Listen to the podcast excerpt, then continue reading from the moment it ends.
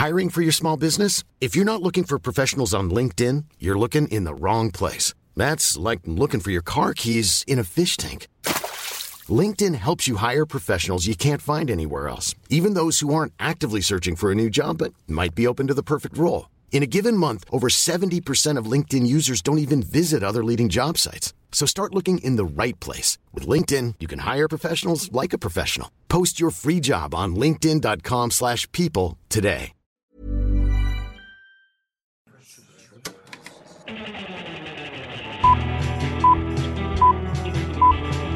Saca el fanboy que tienes dentro. No tengas miedo de enojarte. Esto es el Club de los Amargados.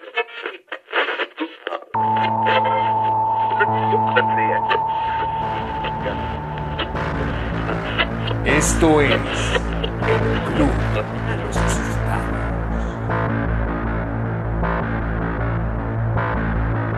Señores, esta semana no hay noticias. Esta semana no hay cine. Esta semana no vamos a tener nada que ver Sí con hay, pero las vamos a ignorar. Sí, las vamos a ignorar porque, bueno, sí hay, sí hay noticias en algún lado, pero las vamos a ignorar porque nosotros vamos a vivir nuestra propia película. Le vamos a dar un seguimiento a cierto evento, cierto acontecimiento importante que vivimos hace unas cuantas semanas con la historia de los brasieres, la mítica historia de terror que definió el Club de los Amargados y ahora nos hacen tantos memes, memes al respecto. Ya los sostenes se convirtieron en sinónimo del Club de los Amargados gracias a eso. Y como a ustedes les gustó tanto, tanto, tanto escuchar historias de terror, dijimos, ¿sabes qué? No vamos a hablar nada de cine, vamos a ir en contra de todo lo que hemos hecho durante casi un año y vamos a hacer nuestro especial de nuestras vivencias, nuestras experiencias y todos nuestros encuentros misteriosos con el mundo demoníaco, fantasmal y tenebroso. Así es. Demoníaco. El Club de los Amargados, sí, sí, sí, tiene su especial de historias de terror. ¿Qué? Así pasaron, es. ¿ok? Vivimos que nosotros experimentamos. Eh, ya otras personas. También que- rescatamos historias de conocidos. Ah, de co- ah, ah. Ay, también. No lo sabía.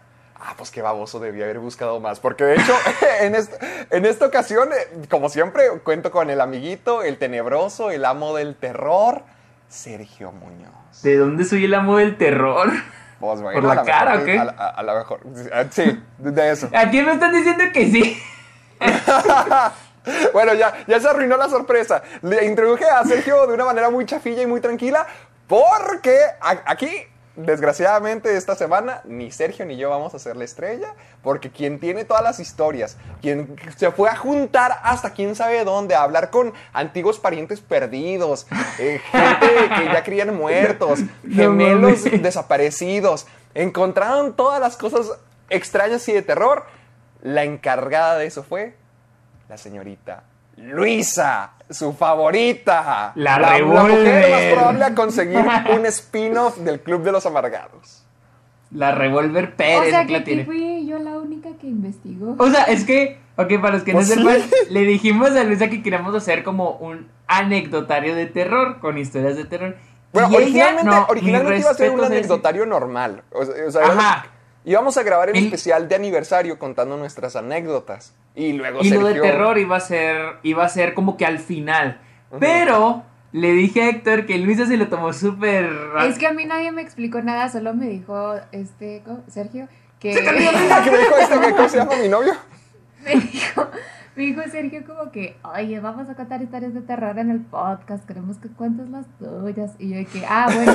Así hablo. entonces, entonces yo busqué, o sea, yo le pregunté a mi abuelita, le pregunté a mis amigos, a mi mamá, a mi familia, así, y yo pensé como que todo el mundo se iba a preparar. Pero no, resulta que ninguno de los dos se preparó y yo eh, investigué de Okis y yo tengo aquí mis historias de Okis. No, o sea, ayer vi cuántas, ayer vi cuántas sea, historias tenía literal, tiene como seis yo le- Es historias. yo Club le de los dije Sergio- Amargados. Literalmente nunca me preparo. Siempre aparezco cada semana como que, órale, ¿qué vamos a No, hablar? mames, muy eso mal. O eso sea, ya lo yo- deberías eso- saber tú. Justo eso me lo dijo Luisa. Ahorita fuimos por pizza y veníamos, dice, es que ustedes no se preparan, ustedes están de que, bueno, ¿y de qué vamos a hablar? Y bueno, de esto y esto. Y mira, no nos top preparamos. 30, top 30 mundial. Ah, sí, eh, ya estamos en el top 30 mundial de Bueno, cine. pero el punto es que yo le dije a Sergio de que no, ya tengo como cuatro historias y él de que, ah, no manches, bueno, creo que la tengo que hablar a mi abuelita para preguntarle. Como que, neta, neta, perro. Sí, Ay, así que, es pero, yo- pero yo ya lo se me ocurrieron unas, con esto- unas. Yo lo que quería que hiciéramos con esto es contar cosas que nos pasaron a nosotros. Por ejemplo, yo batallé mucho, porque mi gran historia de terror, pues yo ya la conté, la historia de los brasieres. No, Tengo otras escuché. vivencias que ahorita les voy a estar compartiendo de también lugares malditos a los que he ido. Pero no fue como que me puse a recolectar historias de todos, porque no sé cuál. Mira, por eso mismo, y para toda la gente que nos está escuchando, a mí cada vez que me están contando historias de terror, siempre digo, hijo, mogre mentiroso, porque todas son lo mismo, de que una puerta del gabinete Ay. estaba abierta, o una sombra pasó corriendo, o se escuchaban golpes en el cuarto de mi hermana a las Y tú- 12 de la tú, noche. Todas son lo mismo. Mentiroso, estafador. ¡Mentira! Sí, ¡Gracias! pu- puras mentiras. Honestamente, a ver, a ver, comencemos por eso. Primero quiero saber la, la de la revólver. ¿Qué tanto Oye, no, crees en pero- los fantasmas? Pero mis fuentes son confiables, ¿eh? O sea, no es como que el amigo del primo del Ay, tío. lo dices porque es tu abuelita. O sea, es como que son personas que en las que yo confío 100%. O sea, es que sí, sí, ahor- ahorita, ahorita le mandaron un audio con una, con una historia y al principio sí está de que, ajá, o sea, y es de que, mm, seguí como la típica que te cuentan, pero después dije que, no, sí suena como que algo que, algo, pues, no sé, sí da miedo. Y yo soy muy, la neta sí soy muy escéptico y eso voy a plantearlo ahorita cuando les cuente mis, mis historias. historias. A- Yo, yo quiero, a ver, va- comencemos por eso. Quiero saber qué tanto creen ustedes en los fantasmas o, o en todo ese mundo paranormal. Ustedes sí son como... que, Luisa no, primero, sí. Luisa primero. Sí, a ver, Luisa, tú que, tú que eres la más sabia, ¿crees en eso? Esperen, voy a eructar. Va a eruptar. Bueno, lo que Ah, erupta voy a de dejar en micrófono claro. Para que el mundo Sí, te vea sí, por lo que eres. Si, el, si, el, si el audio se escucha medio rarito, es porque literal no tenemos micrófono, Luis y yo estamos grabando literalmente a la computadora. ¿Y por qué no pones Repito, Porque top el 30 micrófono mundial, nomás- top 30 mundial. Es direccional, entonces tendremos que estar así. Así que quítatelo, así es más fácil. Nuestro- ah, bueno, ya, ya luego les compartiremos nuestras ideas de que, que queremos abrir un Patreon para que nos apoyen y podamos comprar micrófonos reales. Pero ya, Ajá, eso ya será Para que me paguen. Más profesional. El 5% del Patreon mensual será un salario para Luisa. Tal vez un 3. No, el 90%. Ah, 95%. pues. Ay, ya se puso estrellita. Bueno, ¿qué habías preguntado tú? Oh, gracias. Volviendo al tema. por poner atención. Que si crees, que ¿Cuánto crees o, o cuál es tu perspectiva del mundo paranormal? Yo Ah. creo 100% en los fantasmas. O sea, yo no soy religiosa, pero yo sé en mi corazón, en mi mente, que sí existen los fantasmas. O sea, como no soy O sea- religiosa, no creo de que en demonios o en posesiones o algo así, pero, Ajá. O sea, yo, o sea, los fantasmas son personas que ya fallecieron y que pues tienen asuntos sin resolver o que están atrapados en, en este, ¿cómo se dice? mundo. Realm. Que en esta dimensión, Ah, en no este sé, plano de la en realidad. este- Ajá, en este plano, pues. Pero, o sea, Wow. ¿cuál es tu definición de fantasma? Para ti sí es como que una presencia que se manifiesta. y una que- energía, porque hay gente que dice Es- que es energía. Yo siento que es una energía. Uy. ok. Espera, entonces esas, O sea, esa yo clase de sí- personas que dicen de que no, no, no, no traigas las malas energías, no traigas las malas vibras. No, no, no, no tanto así. O sea, pero es que yo creo, como hay personas. O sea, no, obviamente las personas no son buenas y malas en su totalidad, ¿verdad? Pero yo creo que a lo mejor se acentúa un poco más cuando ya te moriste. Y así como existen personas que hacen el bien y que hacen el mal, también en las, con las personas muertas, o sea, los fantasmas, también pues son fantasmas que hacen el bien o hacen el mal o quieren dañar o nada más están ahí porque no saben qué hacer. Espantan a la gente porque no saben qué hacer. Yo, oye, y yo, y yo, para mí mi concepto de fantasmas es un vato con una cobija Sí, con una sábana y dos hoyitos. Con esa- Eh, y dos hoyitos. Ghost Story. Ah, yo la neta no, o sea, no sé. Dilo, No, dilo, no sé. Yo sé que, lo- O yo sea, sé no, que no, no, no. vas a creer, pero quiero que lo Hemos, digas. de- hemos tenido discusiones de esto como las primeras Es veces que- que... salíamos y durábamos como dos horas diciendo de que es que sí existen, no, es que no, es que sí. O sea, es Excelente. que. Bienvenidos a las Es que- épicas 12 horas de fantasmas del Club de los Amargados. Es que hay gente que dice que, por ejemplo, la definición de Luisa de, de fantasma para otra gente es la misma definición de demonios. Es como cuando dicen sobre Jesús, que Buda era Jesús cuando fue a. estuvo en Asia. Sí, no, es una teoría. O sea, Ya, ya para. estamos muy... Ya bien filosóficos, bien Sí. religiosos. O sea, no, es que no, es que yo no sé qué creer, o sea, porque como que Pobre para amiguito. mí si pasa algo o sea, si pasa algo, o sea, si pasa algo que no es entendible, o sea, para mí lo primero es buscar un razonamiento. Pues sí, Sí, obvio. lo o sea, lógico. Yo no, es- Ajá, hacia lo yo no lógico. estoy diciendo que cada vez que se cae algo estoy de que fantasma. O sea, no es como que Sí, pues sí. primero ves de que ah, está Ahí lo tienen. Luis es la loca de lo los sea. fantasmas. ¿Eh? Eres Que tú vas a ser la loca de los fantasmas en esta ocasión. No, pero yo, o sea, es que yo no sé, o sea, yo no sé, yo no sé ponerle una definición. Porque te digo, es que no sé cómo explicarlo, o sea, no sé cómo ponerle una definición a lo fantasmagórico, lo Pero, paranormal. o sea, ¿tú, tú crees que hay presencias, tú crees que hay seres, espíritus que se manifiestan y pueden interactuar con nuestro mundo. es que, por ejemplo, la definición de Luisa de que, de que hay otro, ¿qué? Otro, ot- ¿qué dijiste? Otro plano. No. otro plano o algo así. O sea, para mí lo primero sería científicamente qué define que existe eso. Pero pues es que tú crees si, si no conocemos de que el 15% del espacio, ¿tú crees que Ah. vamos a conocer de eso también? Sí, Ajá, yo, sé- yo pues siento que todavía todo esto es- son sí, sí, sí, reglas que nos hemos puesto nosotros con nuestra propia sociedad y nuestro conocimiento, pero que hay un montón de cosas allá afuera que no logramos ni Ah, siquiera ah, comprender. por- o sea, sí, claro, claro, claro, porque nuestro conocimiento no ha llegado ahí, tal vez duremos años en llegar ahí. Ah, la fregada, qué, qué intelectual está este podcast hablando de fantasmas. O sea, pero no sé, o sea, no dudo que sí existe, o sea, por, por ejemplo, O sea, no- después de escuchar las historias, por ejemplo, la de mi abuelita y todo eso, ¿le estás diciendo mentirosa?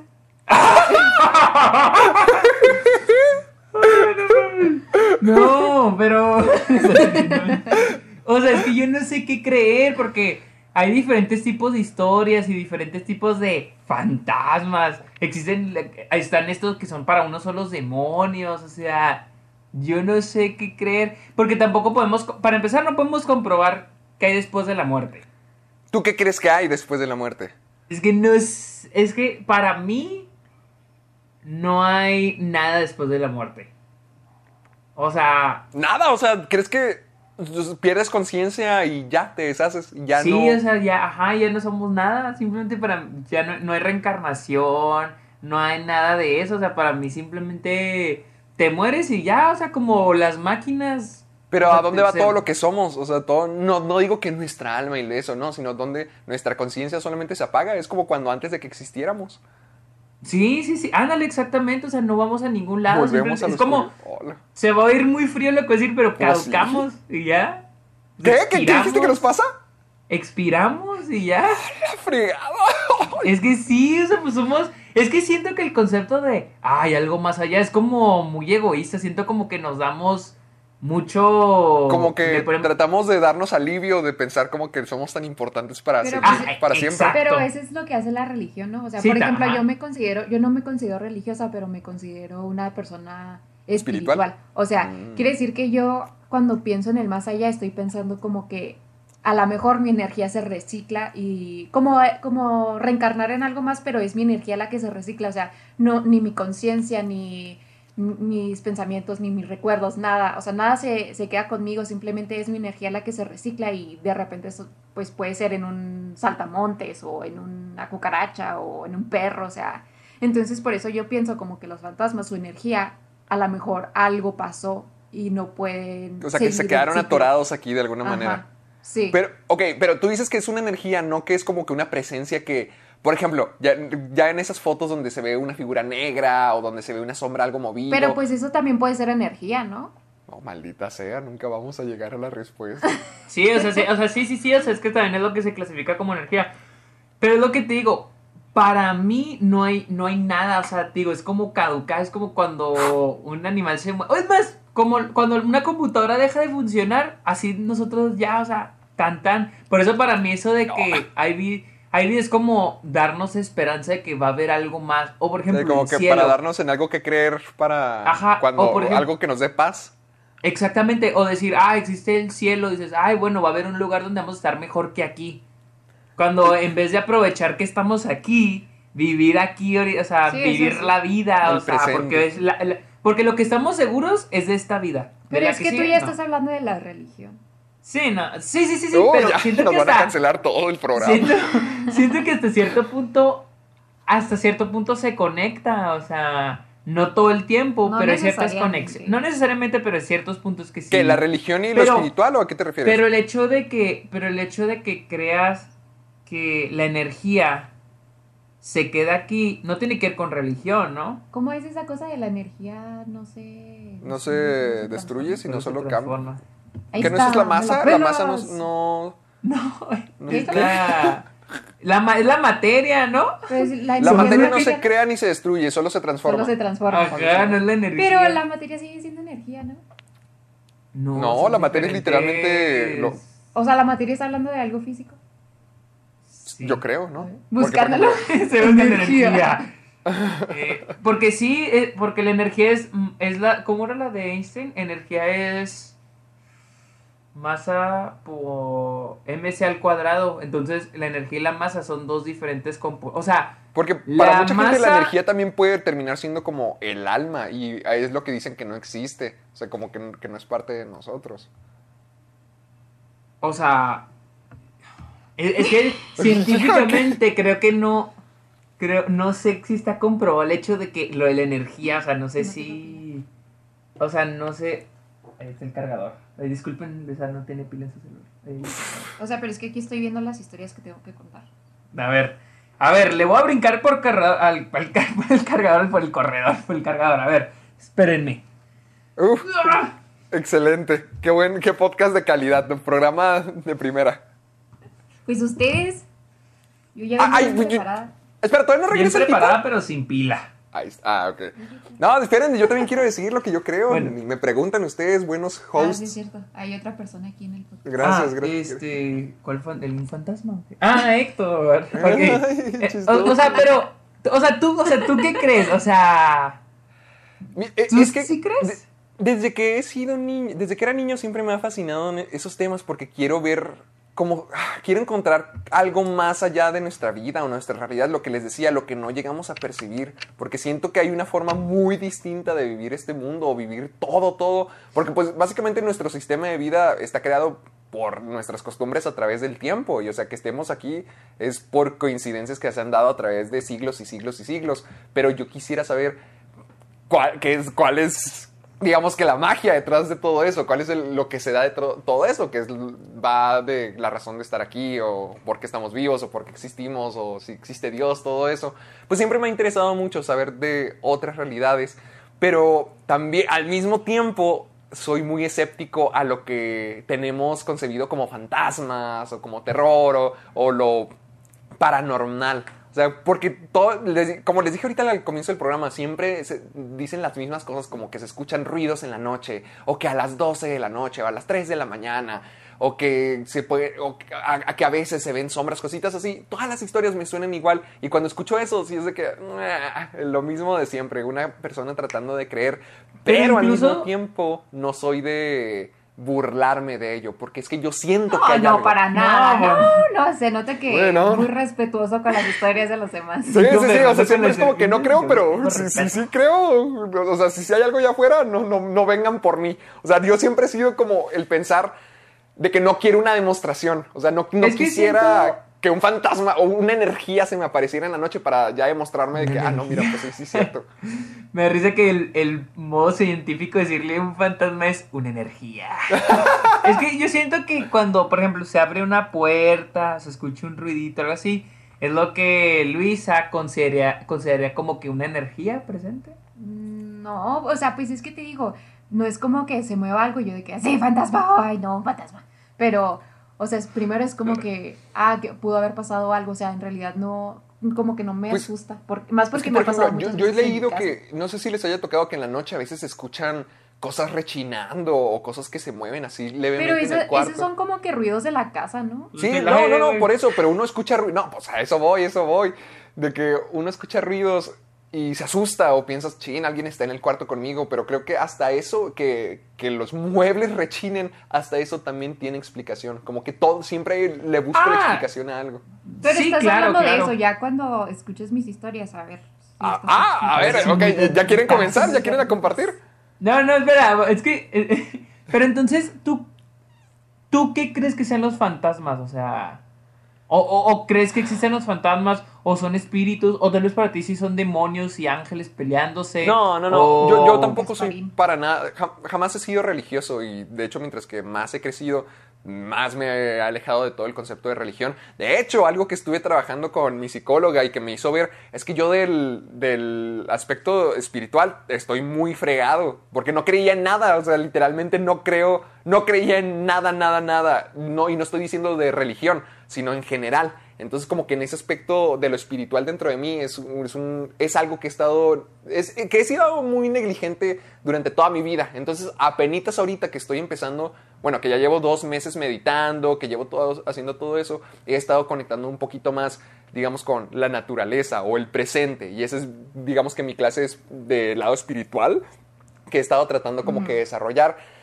Pero voy a lo mismo, es que no tengo una respuesta clara, no puedo decirte, ah, para mí esto es un fantasma, porque yo no soy de sacar conclusiones, yo, yo he estado tratando de buscar ese más allá o una prueba, por eso voy a tantos lugares tan raros o, o lugares tan malditos, como que para encontrar algo más sólido, para no irme por creencias o algo que yo me diga, ah, esto para mí es un fantasma, pues no, porque este es el concepto para mí y pues yo O sé sea, que está mal y que no es real, o sea, me gustaría encontrar algo que me dé más seguridad. Pero, por ejemplo, o sea, tú, tú estás diciendo de que no, es que yo no quiero que se me aparezca algo, que pase algo, pero igual si tú estás buscando esos lugares, significa que por algo los buscas, ¿no? O sea, no, Sí. O sea, ¿sí quieres que se te aparezca o no quieres que se te aparezca? O- O sea, no, no quisiera que fuera algo. lo- A lo que me refiero con que no quisiera que se me aparezca, no quisiera, digamos, de que gritara al cielo de que dame una prueba, dame una, dame una prueba y que en la noche se me apareciera un fantasma, algo así extremo. No, pero sí me gustaría experimentar, pues, o, sea, la realidad de- detrás de todo esto, de las energías, de los fantasmas. Por eso voy a esos lugares, para encontrar, digamos que la verdad o. o Y bueno, pruebas ¿qué te- algo. Nomás que te metes a boca de lobo, cabrón. ¿Qué? ¿Por qué? Ah, ah, por los lugares a los Pero que voy. que pues lo- sí. Ajá, pues lo que dice Luis, o sea, te- como que... Mira, la otra vez veníamos escuchando un podcast cuando veníamos de Delicias. Porque decíamos de que vamos a escuchar algo de, de miedo, de historias, ¿no? Pues era, no voy a decir el nombre de la, o sea, del anfitrión y voy a decir el Nada, nombre del programa. ¿Por qué? decir- ¿Por qué está? Bueno, a ver.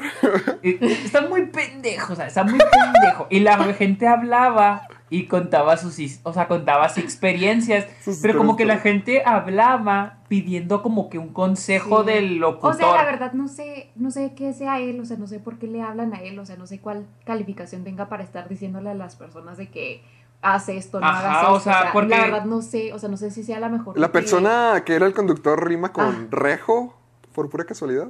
No, no, no. no, no, no, no, no, no, no, no. Este era, o sea, y literal, el programa lo empezó con una oración, Ajá. literal, con una oración. Entonces por eso no sé cómo Y que si esto es muy sea padre o algo así, porque... Por- pero tampoco Ah, sonaba como padre, o sea, No, sonaba, no. o sea, tampoco sonaba, porque siento que hasta, hasta cierto punto A lo mejor fue un- monaguillo y ya se le quedó. siento que un padre te puede dar mejor información que la que estaba dando ese tipo, o sea, y, y, y, pues la gente hablaba para contar sus experiencias, pero pidiéndole consejos, ¿me entiendes? O sea, muy raro. Como que, ¿qué Entonces- hago, don Juan? Entonces hubo un tipo que habló que dijo, no, es que yo...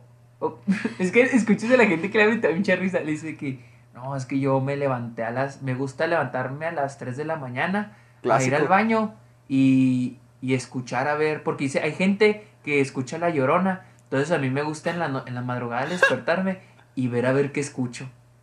Y no mames, dije, no mames, güey, o sea, como que para ver qué escuchas. Y dijo, y pues yo escuché a un niño riendo y no es algo muy típico. Y luego el conductor, o sea, su aportación fue, sí, no, no es algo normal ver, escuchar a un niño reírse la sea, que muy super aportación, cabrón. Entonces, y el tipo, pero me- o sea, me acordé de eso porque tú dices de que, que no quieres que se te aparezca, pero vas a esos lugares. Y digo, este, me acordé del tipo que decía No. de que, no, a mí me gusta ver a ver qué escucho, qué ruidos escucho a las 3 de la mañana. Escucho A ver un si niño. escucha la llorona. A ver si escucho No, la no, no. llorona.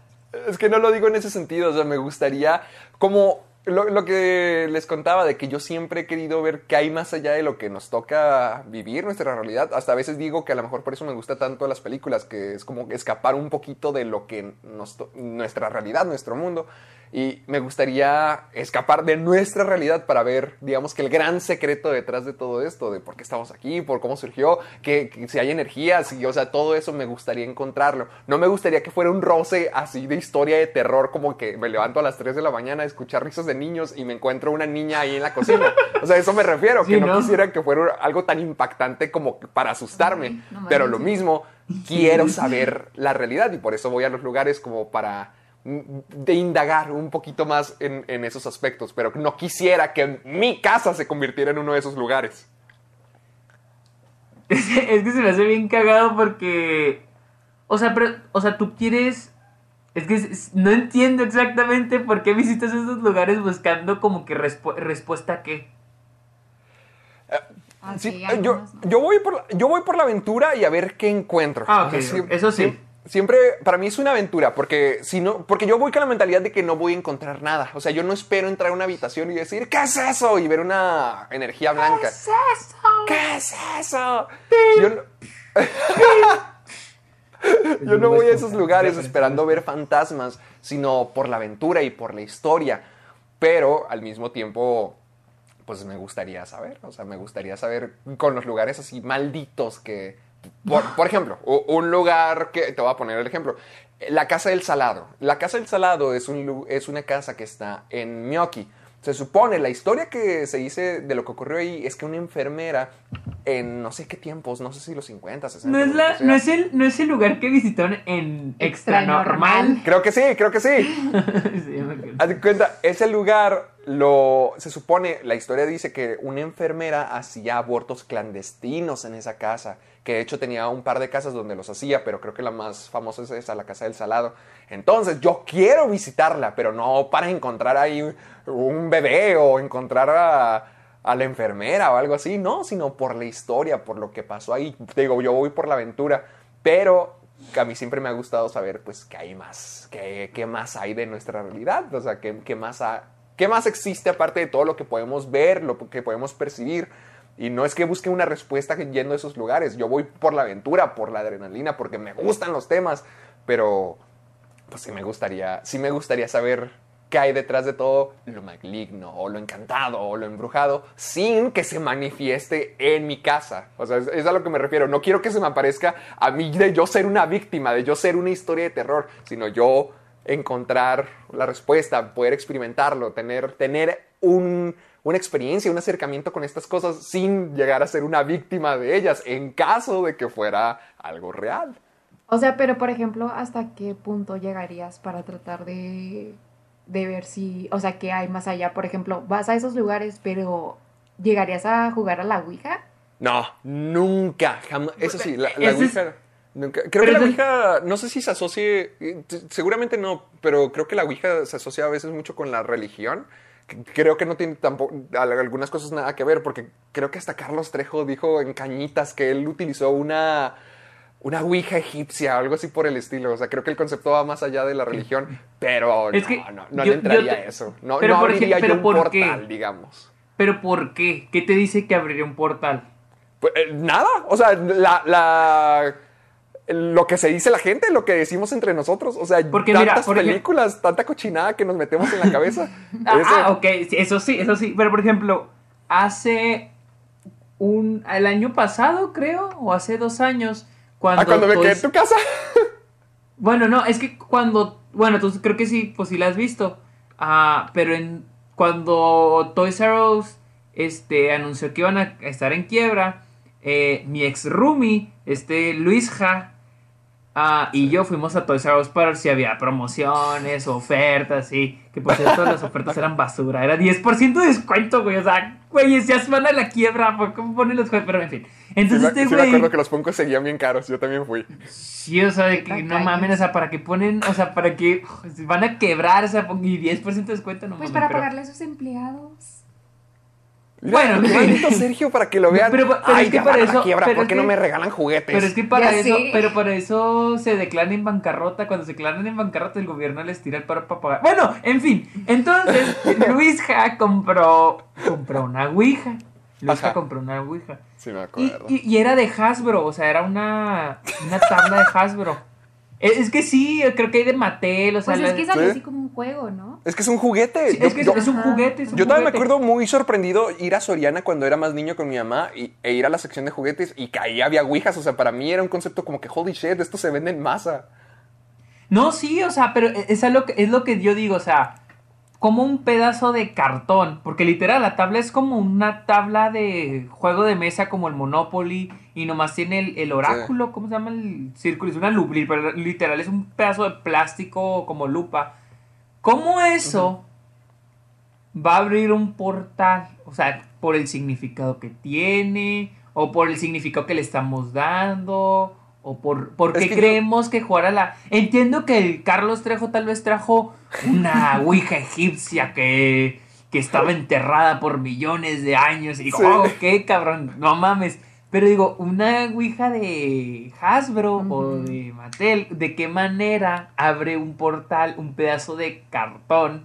O sea, es que yo lo es que pienso creo que así. todo yo- se- va a pienso- creencias. Ajá, yo pienso como que dicen que es una puerta porque imagínate una puerta literal, o sea, es un objeto inanimado, este, pero cuando tú la abres, tú haces ese movimiento, o sea, tú permites que, a- que, que abra otro mundo, que abra al, al otro cuarto, lo que sea.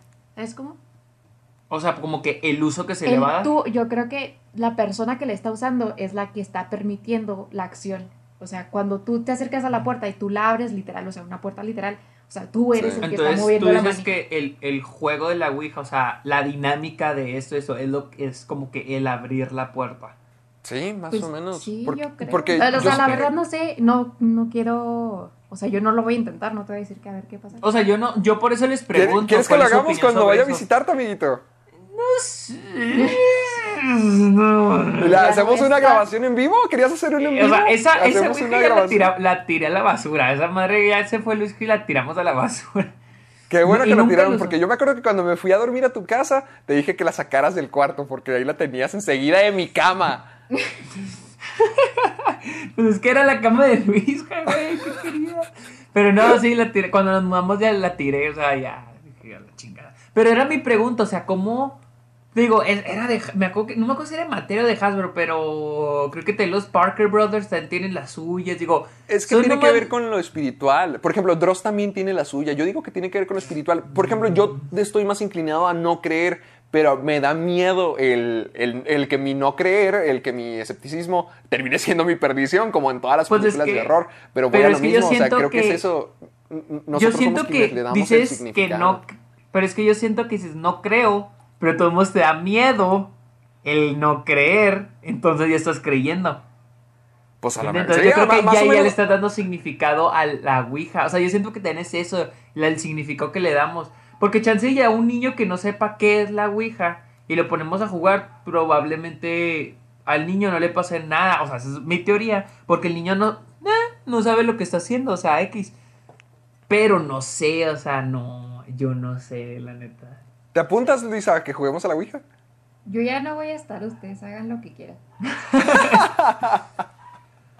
Bueno, si pero cuando quieren. regreses o cuando vayamos a visitarte, Eh, ¿qué te no. parece si vamos y jugamos a la Eh, Ouija? No. Dice que no. No, porque ahí va mi primera historia si quieren. Porque mi Ah, ya, abuelita ya, ok, la espera, antes de que ya entremos con las historias, creo que deberíamos de dar la introducción. Hacen 33 minutos. No manches. 33. Es que es la introducción. Es, es la costumbre, es la costumbre, no te Es la apures. costumbre. Pero, gente que nos lleva escuchando ya media hora, bienvenidos sean al Club de los Amargados Fantasmitas. O como dijeron vamos- una vez, el club de los asustados. El- ¡Ah, sí, cierto! Y nos hicieron el, el logo, el Club de los logo, el club de los asustados. serio? Sí, Sí, sí, nos hicieron un logo. Qué buen nombre. Bueno, el- este es el Club de los Asustados, el spin-off del Club de los Amargados, donde cada semana solíamos hablar de cine y vamos a seguir haciéndolo, pero por esta ocasión en la vida y probablemente en el futuro vamos a compartir nuestras historias de terror, todas nuestras vivencias para que se queden con nosotros. Ahorita ya estuvimos platicando de cómo creemos, de cuál es nuestra perspectiva con todos estos mundos, con todas estas cosas, y ya es momento de que compartamos todo lo que nos, ahora sí, lo que nos ha tocado experimentar o a nuestras abue- abuelitas, en el caso de Luisa. Y, y yo quiero ver sus Pero- comentarios de sus historias también. Ah, Quiere- ok, perdón. Queremos, sí, la neta, yo sí quiero leer sus, Sí. sus historias. Sí, sí, Sus historias de- ah, Pues a lo mejor nos podemos volver como ese podcast chafa que decías y luego leemos las historias de No. los demás. La verdad nos estábamos muriendo de risa con ese. Es que sí, o sea, porque, o sea, el, el anfitrión. ¿Quién era? no dígalo, dígalo. ¿Quién era? No. No quiere, o sea, no o sea, honestamente dudo mucho que sea alguien famoso. Creo que el ti- es de- era de Aguascalientes, ¿no? Algo así. Creo que era de Y Aguascalientes. luego como que estaba leyendo comentarios en vivo y a veces Oh, no. es que está súper confuso, está súper confuso porque de repente de que Él se lo pide, él, él se, se lo está pidiendo. él se lo- eh, por ejemplo, está diciendo, bueno, ahorita va a llamar a alguien. Él se lo está pidiendo. ¿Cómo que él se lo está pidiendo? O no, de o sea, el tipo de la sale, historia. o sea, de la historia, alguien, o sea, como que le están mandando por WhatsApp eh, comentarios sobre, la sobre lo que está contando la gente, ¿no? Y él los va leyendo, pero ni siquiera, es- ni- no te dice, bueno, aquí alguien puso un comentario, no, no, o sea, literal, está como, pues como señor, así de que, ah, él se lo merece. Si quiere la llorona se le va a aparecer. Sí, quiere la llorona. Se le va a bueno, aparecer. ahorita, ahorita nos van a llamar y. A la llorona. No, no es se normal escuchar no a es un normal niño. escuchar. Sí, no. O sea, literal se pone. Y luego te confundías un chorro porque no sabes si el señor está hablando solo. Y luego después al ratito. ah, supusimos, o sea. O sea, ni siquiera estaba confirmado esto, pero dijimos, bueno, Chance está leyendo comentarios de gente, o sea, tal vez por eso de repente dice cosas bien randoms. Pero sí, eso estaba bien raro ese programa, pero sí daba mucha risa. Bueno. Se supone que es de terror. Ajá. Pero pues no sé, la neta, la neta ni me acuerdo que se llama el programa. Y luego también le hablaban de que, ay, es que yo sueño con mi casa de cuando vi, cuando tenía tres años, de que no sé qué. Y luego, Sí, es cierto, es cierto. No, decía- dijo que no, es que yo sueño de, de mi casa de cuando tenía como 13 años y. Ah, y yo sé que, o sea, pues. ¿Qué tiene que ver? Yo a veces sueño, yo a veces, que a veces sueño de cuando de mi prime- de la casa donde viví de chiquito, o sea, Sí. no es nada raro. No es Y paranormal. decía, "Güey, Y pasó algo raro. No, sí se han pasado cosas raras. Es que tal dice, vez mi sueño me no, quiere ya, algo. ya le llamaré yo después para contarle toda la historia. O sea, ya ni siquiera como que cuenta lo de Ah, miedo. sí es cierto. Es que también, sí es cierto. El, el, ahí ves el nombre del tipo. El anfitrión dice que, ah, y en, y en la casa ha pasado algo. Dice, sí, sigan a pasar cosas. Dice, ay, ¿nos quieres contar? No sé, es que, es que sí pasaron cosas, pero no sé si decirlo. Y eso de que no mames, güey, o sea, pues, ¿qué estás haciendo en el pinche? ¿Para qué llamaste, güey? Entonces, para decirnos de que soñaste algo, o sea, pero algo que, digo, ¿de cuántas veces no soñamos algo? O sea, un lugar en el que estuvimos en el pasado, un lugar importante, en tal vez hay gente que sueña en la casa de sus abuelitos y sus abuelitos fallecieron. No es nada paranormal, es un puto sueño, güey, es un sueño, no te, no, no, no. ok, no sé. Bueno, eh, eh, este es el Club de los Amargados, donde solíamos hablar de películas y ahora contamos historias de terror y además quemamos gente. No, porque no hemos dicho el nombre. Bueno, bueno, al menos diles dónde nos pueden estar escuchando, amiguito. Estamos en Spotify, eh, iTunes y iBox. Ahí están los episodios. Ah, y próximamente vamos a estar en Amazon Music. Todavía no sé cuándo vamos a estar, pero al rato vamos a estar en Amazon Music Uh, también. expansión. Y además en tu página, ¿no la dijiste? Ah, estamos en mi página. Es que ya, ya no he puesto el porque ya se saturó la, la capacidad para poner cosas Ah, bueno, ya, en mi bueno. Entonces ya no, creo que ya no voy a poner este episodios ahí. ¿Cuál es tu página? Ah, bueno, rayos. SergioMuñozosquer.com SergioBonito.com. No, SergioMuñozosquer.com No, Sergio Bonito es mi correo electrónico. Ah, ok. No se crean. mi correo electrónico. Y además recuerden que siempre pueden utilizar el hashtag soy amargado o, o soy asustado. ¿Qué te, te gustaría en esta ocasión? Soy, ¿Qué sonó? ¿De qué? ¿Sonó algo? Sergio. Apenas ¿No? escucho a Héctor. ¿Crees que voy a escuchar otra cosa? Yo sí escuché, bueno, no sé, te los voy a parar, pero... ah, soy amargado, hashtag soy amargado. ¿Quieres No, usar el hashtag soy asustado. asustado? Ok, también el hashtag soy asustado. Es, lo que yo te acabo de preguntar, me estás preguntando la misma cosa. No, te, te estoy respondiendo, te estoy respondiendo. Me, me estás respondiendo con mi misma pregunta. Pues porque no Es estaba se seguro. asustó. Bueno, utilicen los dos. El hashtag soy asustado, soy amargado, para que no perdamos la continuidad y, y nos sigan compartiendo. Utilicen los dos. Es más, utilicen el hashtag soy amargado para lo de siempre, para sus comentarios, sus sugerencias, sus recomendaciones, cualquier cosita, eh, dibujos, fanarts, eh, memes, todo utilicen el hashtag soy amargado. Y además, si ustedes quieren compartirnos sus historias de terror para a lo mejor darle una leidita la próxima vez, Yo les el prometo que sí las leo, soy no como asustado. ellos. Ay, si ya- una vez sí lo hicimos, una vez les pedimos sus historias de cine y sí las leímos. Ah, yo sí, sí, sí, yo sí leí algunas. La neta, yo sí leí algunas. Para que vean. Entonces sí las compartimos y sí las leemos. Para que utilicen los dos hashtags si quieren mandarnos sus historias de terror y que nos convirtamos en un podcast chafa como La Mano Peluda y todo eso. La mano peluda. ¿Cuál es esa? Era el que yo te puse. Yo le puse ese de la mano peluda, pero es pues. lo- ¡Ah! ¿Cuál Eh, es eh? ¿Escucharon La Mano Peluda? ¿Ese era el podcast que estaban escuchando? No, No, no, ese era otro. O sea, es que se cuenta que íbamos en camino a Delicias. Y este. Y le empecé a poner de que podcast y así de miedo. Entonces, creo que el primero que le puse fue el de la mano peluda. Y luego me dijo, ¿qué es eso? Y pues ya. ¿Cuál es quité. el de la mano peluda?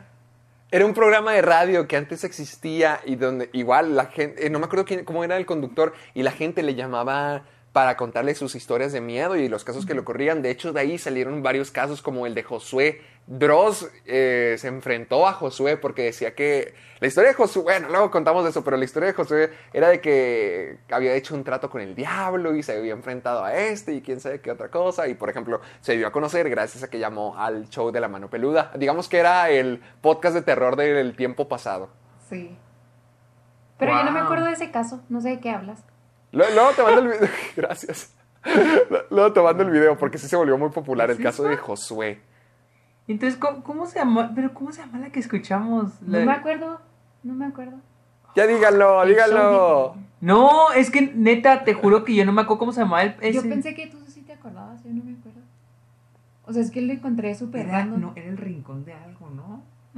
No, No, me acuerdo, la neta, pero me acuerdo, me acuerdo que da- decían un chorro de nombres, creo que de, en Aguascalientes o San Luis Sí, Potosí, no sé. Porque hasta decían calles y así. Sí, decían en la calle, y lo decían, en la calle Miguel Hidalgo y López Mateos, y yo decía, no, pues no sé cuál es güey. Entonces, hay una casa, todos la conocen, ¿verdad? Todos la conocen, yo que no, güey, no la conocen. Está muy, muy raro. Bueno, ya criticamos a este tipo lo suficiente. Ahora nosotros tenemos que ser los criticados. Luisa, empieza tú con tu historia de A terror. ver, empieza con tu historia de terror. Bueno, La de tu abuelita. Es la la, ajá, mentirosa. es la de mi abuelita. Eh, eh, ¿Qué dijiste? La mentirosa, porque dijiste que yo le digo mentirosa, sí, es una A mentirosa. mi abuelita me la respetan. Doña Luisa. Este, es que mi abuelita, mi abuelita sí jugó a la Ouija, por eso les digo. Eh, haz de cuenta que mi abuelita es de Guanajuato, originalmente. Y bueno, hay historias ahí también de, Guana- de Guanajuato, pero primero voy a contarle de la Ouija. Se mudó al DF cuando mi abuelito falleció. Mi abuelito falleció súper joven, como a los treinta y tantos. Y mi abuelita se quedó con cuatro chamacos. Entonces, Ahí ya tenemos una historia de terror. Cuatro chamacos. cuatro chamacos odiosos que mi papá.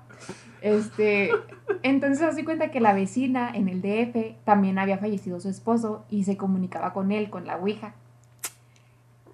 Casual. Entonces, Que esto no es Pues fue eh, como. hereditario. tipo- ajá, ándale, como hereditary. Algo así, cu- cuando se quiere comunicar con la hija. Y Luisa, a mí se me hace que tu abuelita vio una película.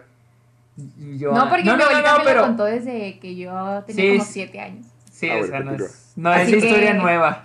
Le copiaron el remake. Bueno, entonces el punto es que le dijo la señora a mi abuelita de que se quiere comunicar con su esposo, usa la ouija. Entonces mi abuelita de que, bueno, no me voy a comunicar con mi esposo porque pues, quién sabe si sea él en verdad, pero voy a ver qué onda. Entonces pues dice mi abuelita que jugó a la ouija y que pues él estaba, hace cuenta que primero me dijo que un espíritu eh, tenían una, ay, es que no sé cómo contarla, o sea, la- tenían una casa muy grande en Guanajuato, o sea, que ahorita es un museo, es una casona súper La familia de tu súper grande, abuelita la familia de mi abuelita, su familia materna, o sea, entonces estaba súper grande y también ahí dicen que se les aparecen cosas, pero bueno, esa es otra historia.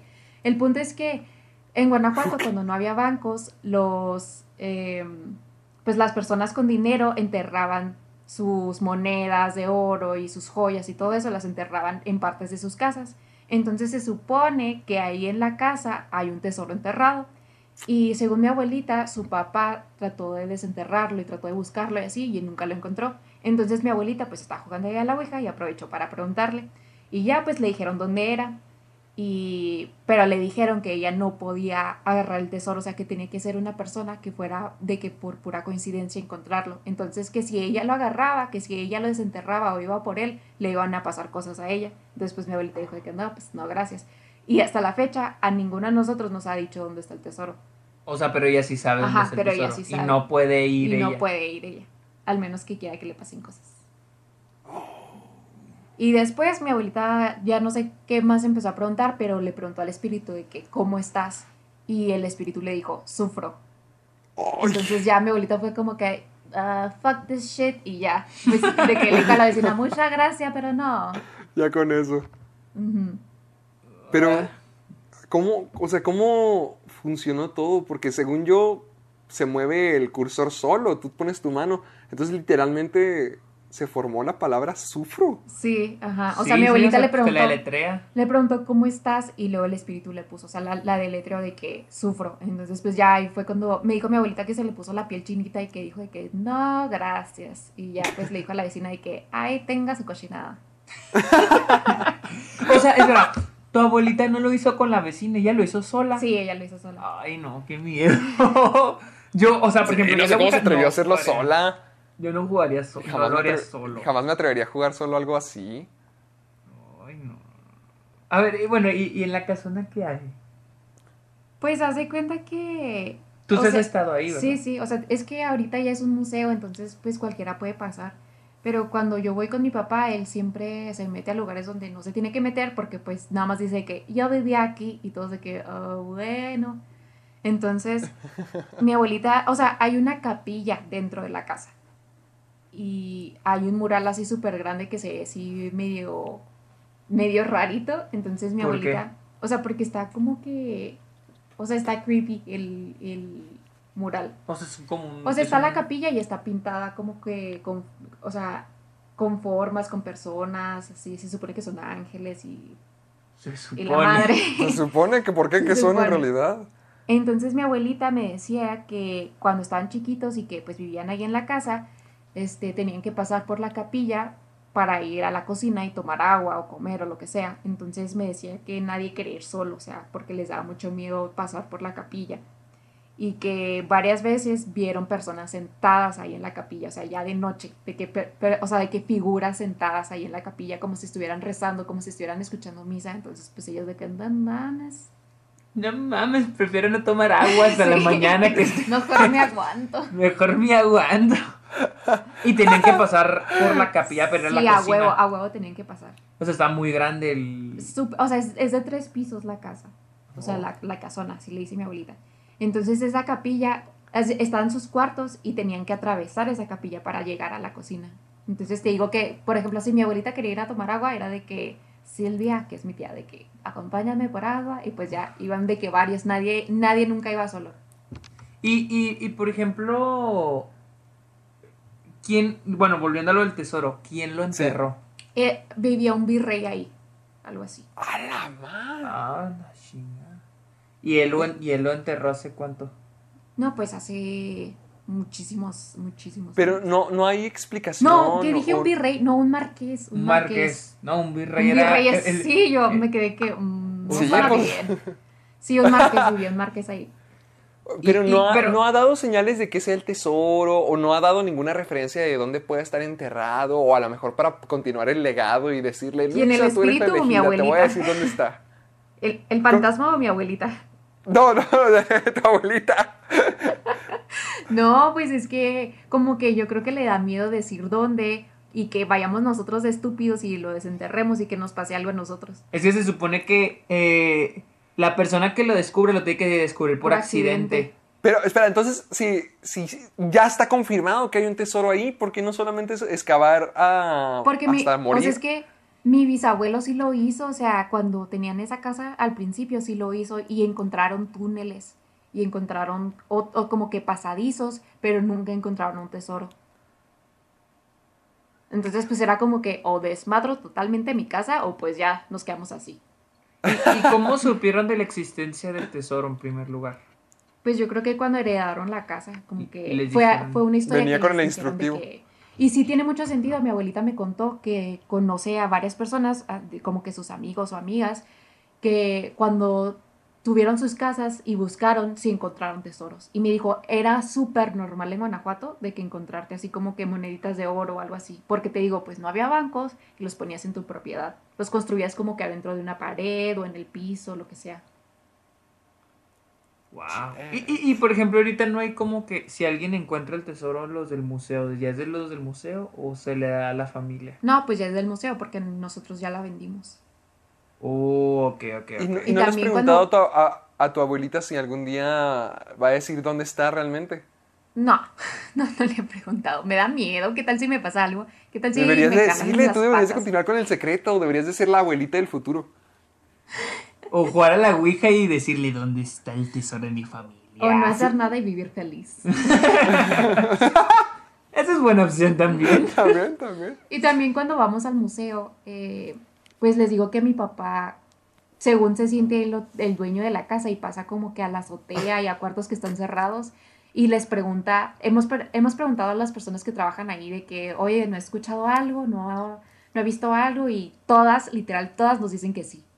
O sea, que nadie quiere estar solo en ciertos lugares de la casa o que creo que lo que más hemos escuchado es que ven a un niño. A un niño. A un niño, ajá. ¿Y por qué un niño? Siempre son niños los que se aparecen. Pero yo le pregunté a mi abuelita y me dijo que, mm, pues yo creo que ha de ser nuevo el fantasma porque Se acaba de mudar. un niño. Se cae mudar el fantasma. Es que, por ejemplo, cositas como esas eh, a- a- hacen que me sea difícil creer porque todo el mundo siempre dice, ay, se aparece un niño o hay una niña que se aparece en la noche. Siempre son niños los que se aparecen y me quedo como Pues, que... ¿Habrá una razón por la que.? Porque yo siento que, volviendo a lo de la energía, pues dicen que los niños tienen muchas energías. Llo- Lloran mucho o se divierten mucho. Por eso yo siempre he oído la idea de que, que, la, que es un poco absurdo que la gente le tenga miedo a los cementerios. Porque en realidad en los cementerios no hay energía, o sea, literal, es como que es poner el cascarón de lo que, de lo, lo que ya no hay nada. Pero donde hay más energía es, por ejemplo, las escuelas, los hospitales, las cárceles, los Uh, uh, uh, asilos. ¿pu- ¿Puedo entrar ahí con mi historia de cuando visité el Paso High? Ah, a ver, a ver, a No. ver. No, por favor. Ah, ver, ah, a bueno, sigues tú. Sergio. No, no, no, Sí, cuéntale tú, cuéntale, quiero que tú lo cuentes. No, no creen. Bueno, se supone que el Paso High es, es esta una preparatoria, para la gente que nos escucha, es una preparatoria, pues la una de las principales del Paso, del Paso, Texas. Para algunos que les suene, quizá la reconozcan porque salió en uno de los videos de Dross, estando en la posición número uno de las escuelas más embrujadas, o creo, escuelas o lugares más embrujados de todo Estados Unidos. Entonces, esa escuela fue el número uno. Porque lo que se dice que ocurrió en la escuela es que una chica se suicidó. Porque no está clara la historia de, los motivos, pero creo que fue por un desamor que creo que se enteró de que la estaban engañando y ella decidió saltar desde uno de los balcones de la escuela, que ahí se suicidó. Entonces que el mismísimo año donde la generación, donde su generación se graduaba, ella aparecía en la foto. Ella aparecía movida en la foto, así como una de las presencias de las que Oh, estamos hablando sí, es- eso sí es cierto, sí es cierto. que se supone que aparece en los anuarios, que creo que puedes ir al Paso High y, y buscar en las fotos y en los archivos y vas a encontrar esa foto. Hasta de la hecho, no. De hecho, creo que la foto la tienen enmarcada así en, en lo... O sea, tienen de que todas las fotos de cada generación y creo que esa foto la literal la tienen ahí de que... O sea, en la pared. Y es donde aparece la chava. Creo, no La estoy chica. seguro. Eh, Sí, o sea, se supone que lo tienen muy expuesto. Eh, sí tienen, sí, hasta hacen tours de terror en la escuela y toda la cosa. Ahorita les cuento de eso. Pero se supone que eso es lo que ocurrió y que apareció en la foto de generación y que todos ahora dicen que su fantasma a veces ronda la escuela. Bueno, yo cuando estaba viviendo en El Paso, en, ay, ¿qué fue? 2015, 2016, cuan- sí, en el 2015, cuando llegó octubre, pues entre mis amigos y yo estábamos diciendo, ¿a dónde vamos? Queremos celebrar Halloween de la manera correcta. Entonces nuestra amiga Camilla nos dijo, ¿por qué no nos metemos a El Paso High? Y nosotros de que, ¿qué es eso? Y ya no- nos contaron la historia de qué era lo que había ocurrido. Dijimos, pues va, claro que sí. Yo era el que estaba más emocionado de ir. Y dijimos, vamos. Entonces, literalmente estábamos haciendo un crimen. Estoy admitiendo un crimen porque estábamos haciendo trespassing. No, se- no se puede entrar a, a- a ninguna propiedad privada. Bueno, de Pero hecho, he como cometido eres muchos ciudadano crímenes. te vale. ¿Cómo? Como eres ciudadano te vale. Como eres Sí, niño. no, eh, eso es lo gracioso, porque a mí me vale, a mí me arrestan y me dejan salir al día siguiente, pero a Ociel le pudieron haber quitado su visa y ya no dejarlo estar en el paso. Sí, eso sí es cierto. Pobrecito. Y te Sí, eh, entonces entramos, era, no sé si era el 30 o, o el mismísimo, creo que era 31 de Halloween. Y ya llegamos, tuvimos que abrir las, o sea, teníamos que jalar las puertas de malla lo suficiente como que para que pudiéramos caber, para que pudiéramos entrar.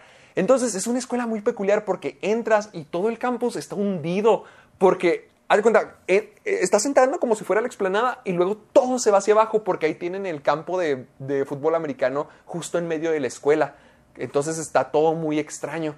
Y me acuerdo que llegamos, éramos un grupo como de cinco personas y estábamos pues viendo qué encontrábamos, a ver qué pasaba. Y vimos que justamente en el centro del, del de fútbol americano, del campo de fútbol, habían dos personas. Y nos quedamos como que, holy shit, no manches. Entonces empezamos a bajar. Y luego ya vimos que era una pareja que se estaba besuqueando ahí. O sea, fueron a- en, en Halloween a besarse en un lugar de terror. Curioso. Entonces ya mientras que estábamos ahí, estábamos jugando, básicamente estábamos ya dando una excursión. Pero la escuela está, digamos que en una forma de U. Digamos que en la forma en que estaría el Sí. campo de, de fútbol americano, eh, la escuela está al margen. Entonces, a- así está como que muy curva todos los edificios, está curioso. Pero Camilla nos llevó a exactamente el lugar donde decían, ahí, esa es la ventana, ese es el balcón de donde se supone que saltó. Entonces ya nos quedamos admirándolo un ratito, estábamos viendo qué pec, estábamos viendo... Me imagino a todos así con la boca abierta. Ya sé. Ah. Sí, así lo estábamos, no. Mirándola. Solo cuatro de nosotros lo estábamos viendo porque Camilla se fue directamente a la puerta para ver si estaba abierta. O sea, lo que ella quería era meternos a la escuela. Y yo estaba bien emocionado, desgraciadamente. Y como era de esperarse, pues las puertas estaban cerradas. O sea, eh, estoy contando un montón de crímenes porque Camilla sacó una tarjeta de crédito y estaba tratando de forjar la cerradura para poder dejarnos entrar. Ahí duró como media hora tratando de abrirnos. Y mientras que ella trataba, nosotros nos estábamos asomando por las ventanas para ver dentro de la escuela, para ver si veíamos algo, para ver si algo se aparecía, algún movimiento, actividad de cierta, de cualquier clase. Y ahí duramos media hora intentando de que Camilla estuviera, abre y abre y abre y abre la puerta. Y no podía y no podía y no podía. Y pues nosotros ya nos estábamos desanimando.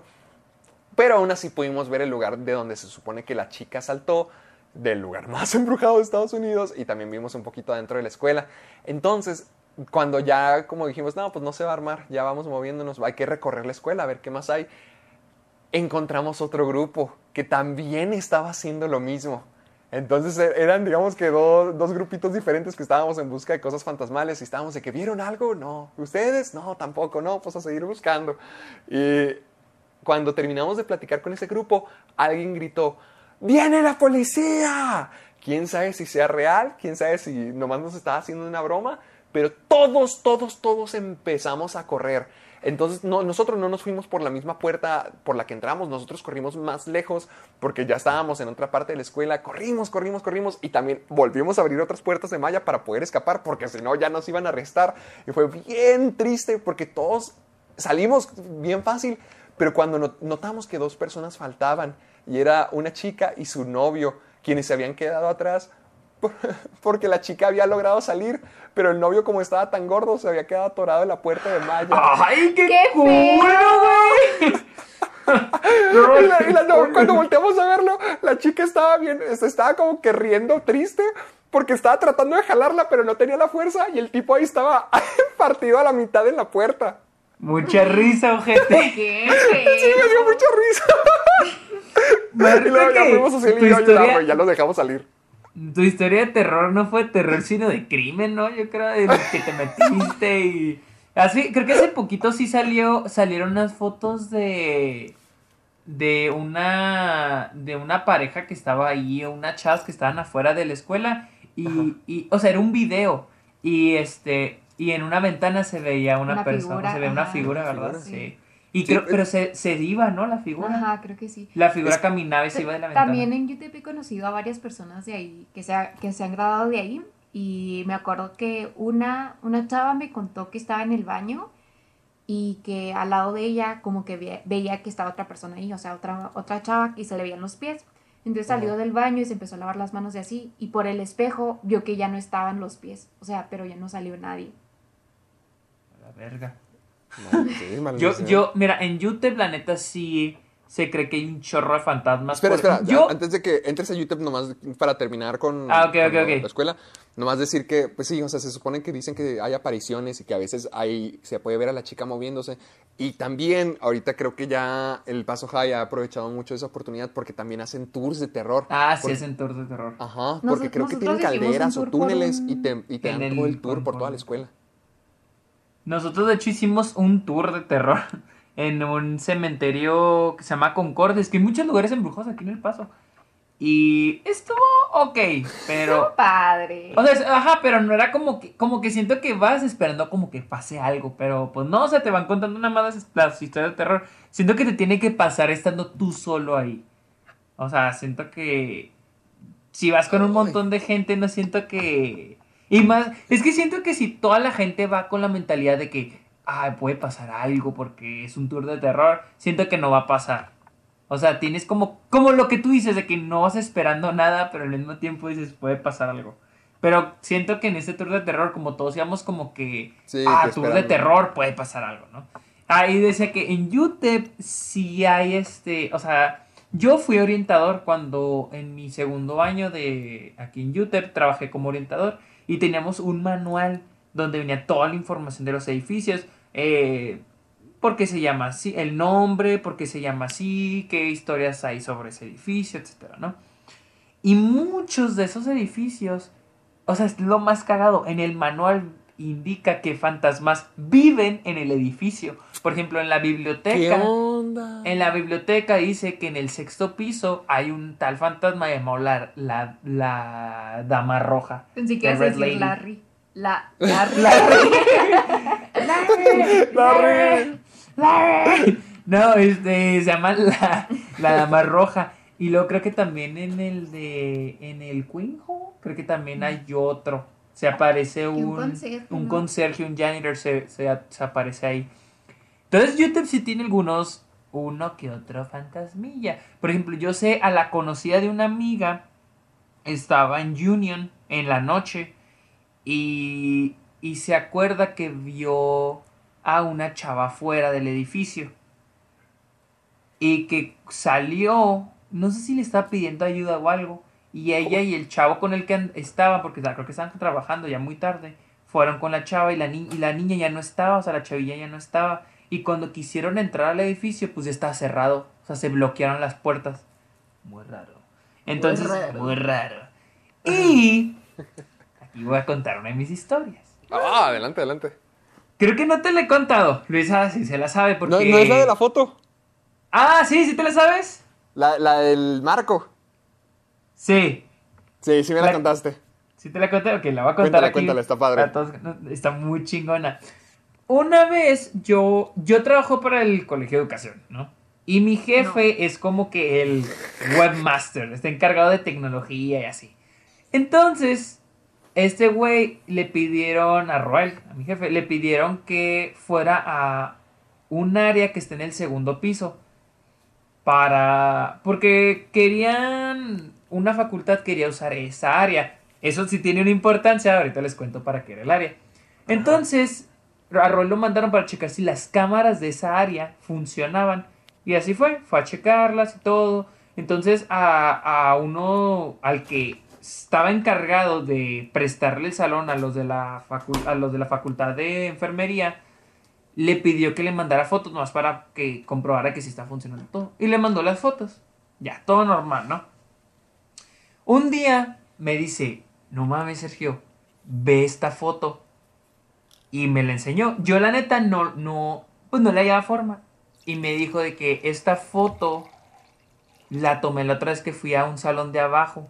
O sea, la tomé porque es el, haz de cuenta, es el monitor de la computadora eh, y es la cámara, o sea, es el video de una cámara. Sí. Entonces me dice, la tomé porque le dije a, a, a fulano, para no decir nombres, que este, que sí está funcionando la cámara, pero ve esto. Haz de cuenta, se ve, haz de cuenta que la cámara está en un salón, ¿no? Es un, es un cuartito. Y la cámara apunta a un marco como, pues sí, un marco con una foto.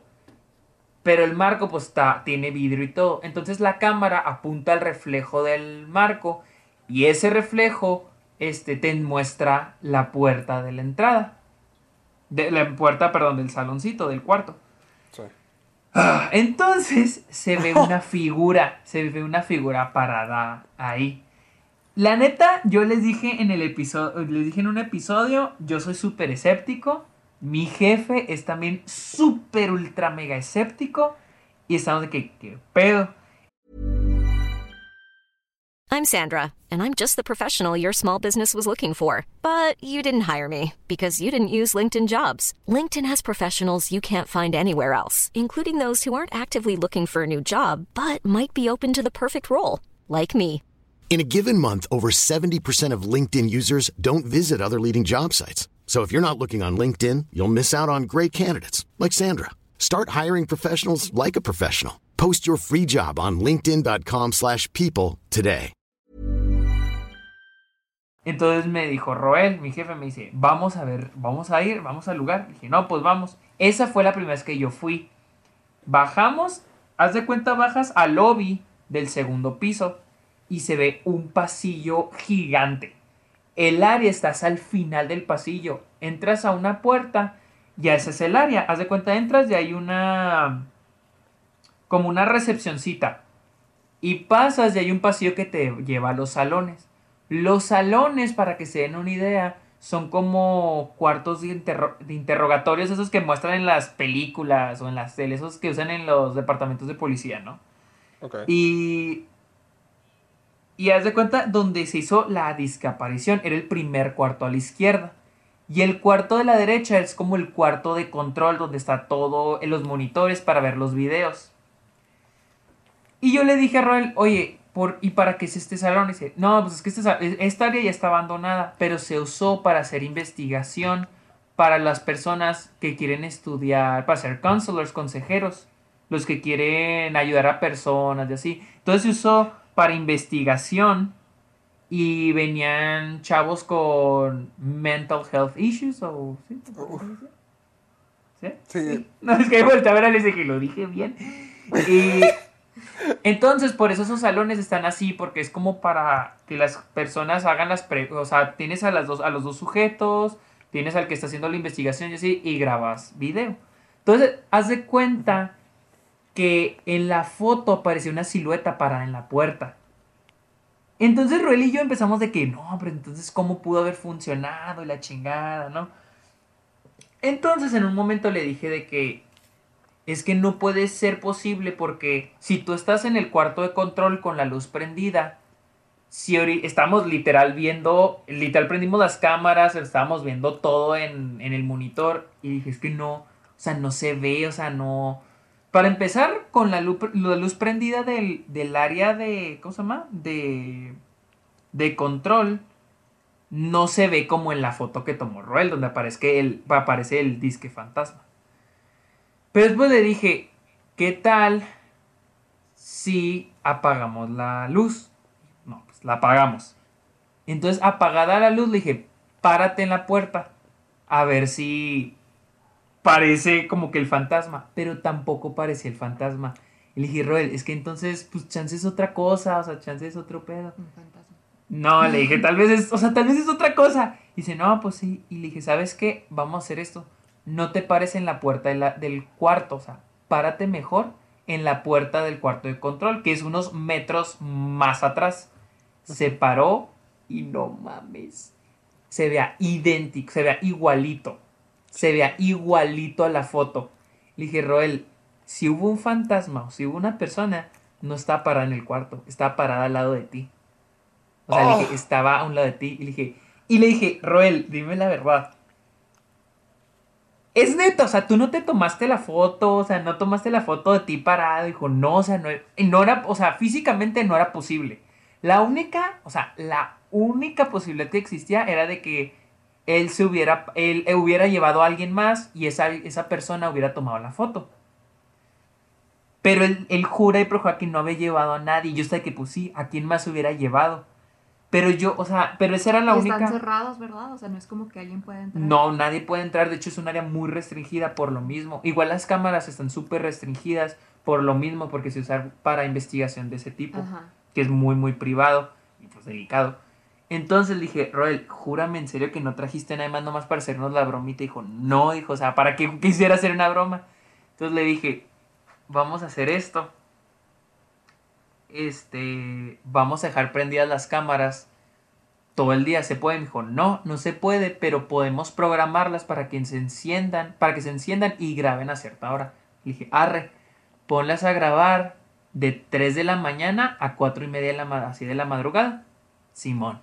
Ya, las pusimos a grabar y a los 2-3 días fuimos a ver qué onda. Nosotros creímos que las cámaras se iban a grabar en infrarrojo, o sea, que se iba a ver oscuro, ¿no? O sea, que se ver todo así como, en los, como de espías, ¿no? Pues no, las cámaras no, no dan para eso. Entonces tuvimos que hacerle con puro sonido, o sea, con, o sea pues, a ver qué se escuchaba. Ya, pues, pues, eran dos horas de grabación. Obviamente no íbamos a grabar todo, pero le adelantaba a ver si se escuchaba algo. Y como, o sea, obviamente hice los cálculos, como a las tres y media de la mañana se oye como que aire, así como los, como los aires, el aire acondicionado. Y. así.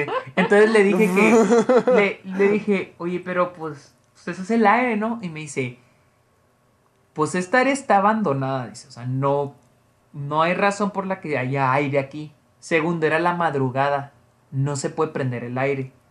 Pero dijimos, vamos a dejarlo en que ah, es el aire. Lo dejamos de que ah, es el aire, no hay bronca. Y hubo unos. Ay, Dios. Hubo unos momentos. No, que no te dé miedo, amiguito, no te dé miedo. en los que se escucha como que le pegan al micrófono. Así. O sea, el típico golpecito del micrófono, ¿no? Porque el micrófono está. en el audio. Exactamente. Porque el, el, el micrófono está colgando del techo para la, digo, para los interrogatorios, o sea, las preguntas, las conversaciones, está en el techo, literal, en medio de la mesa. Y se escucha. Me da risa que es como que, es que soy bien escéptico y luego contando la historia, ay Diosito, dame fuerza. es que me pongo a pensar y digo que no mames, que eso fue raro. Y cuando lo escuchamos, sí se oía que alguien golpea el micrófono y el Roy decía, ¿sabes qué? Pues es que sí, o sea, si fuera el aire se escucharía constante, ¿no? De que le está pegando el micrófono varias veces, pero no sí se oye que alguien como que, como hasta con el mismo dedo le pega al micrófono. Y estamos de que no mames. Entonces volvimos, volvimos a ir. No. No sé por qué. Y me, insultas a mí de que por qué me meto en problemas. y, y ya habíamos dicho, bueno, el fantasma estaba aquí. La pregunta era de que si el fantasma estaba parado en la puerta del cuarto de control y se ve atrás del reflejo, la cosa era la siguiente. La única manera en que se viera la foto igualita a la original era con la luz apagada. Y le dije a Roel, oye, ¿cómo es posible que, o sea, o sea, apagaste la luz, tenías, o tenías la puerta cerrada? Y dice, no, o sea, yo la tenía abierta. Entonces le dije que, pero, o sea, aquí, o sea, parece como que la luz está apagada. No, pues ya, quedó como que, no, pues quién sabe, se la chingada. Entonces después descubrió Roel, volvió a ver la foto y dijo, no mames dijo, ve alrededor. Haz de cuenta que su foto se ve literal el monitor, o sea, se ve la pantalla y todo, pero también se ve alrededor del monitor, donde viene la marca de la computadora, etc. Y nos dimos cuenta que estaba oscuro. O sea, el cuarto estaba oscuro, la luz estaba apagada. Pero dice te juro, yo no apagué la luz, ni siquiera recuerdo que se apagara la luz. ¿Cómo es posible que en la foto aparece todo apagado? O sea, no, o sea, para mí la única opción es, o sea, lo único que puede pasar es que Roel nos está... Que te está engañando. Que nos está engañando y si llevo a alguien para nomás para tomar la foto. Pero está muy elaborado ese de que apagó la luz, se paró alguien. Porque bien puede ser de que párate, párate en la puerta y te tomo la foto. Pero no, o sea, la luz está y aparte apagada. lo del audio, ¿no? O sea, como y también lo del audio está muy acá, entonces sí estaba muy, o sea, sí estaba muy raro, pero para nosotros está como que... Eh. Y una vez cumplió años una de las que trabaja ahí en la Facultad de Educación y les medio contamos lo que había pasado. Y había una señora que también trabaja ahí y nos dijo de que para ella el colegio se está embrujado, el edificio. El, el, colegio de educación es el, más, es el más alto de toda la universidad. Dice que ella una vez, una vez cuando ella entró a trabajar, había, no, mentira, entró a trabajar una persona de la CEO Nueva y ella trabajaba en las tardes noches. Entonces, esta persona que le vamos a llamar Sutana, le dijo, le, Le dijo que no, una vez empezó a hablar con él, dijo, no, ¿cómo le ve? No sé qué dijo, ¿sabe qué? Sien- la persona del aseo le dijo, siento cosas muy extrañas en este, en, es- en el- en este edificio. Dijo, y estoy planeando darle una limpia.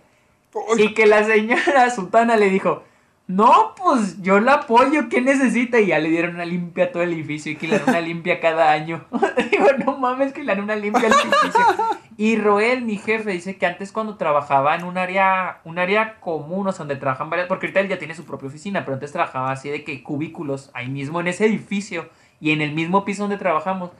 Y dice que la neta sí, sí ha llegado a, a sentir personas cuando se supone que ya, porque él dice que trabaja hasta muy tarde cuando ya nadie se va, porque la neta, aquí la raza da las 5 de la tarde y chinguen a su madre y yo me voy. Y Roel sí se quedaba de que 8 o 9 de la noche a trabajar bien tarde, dice que él sí sentía que había personas.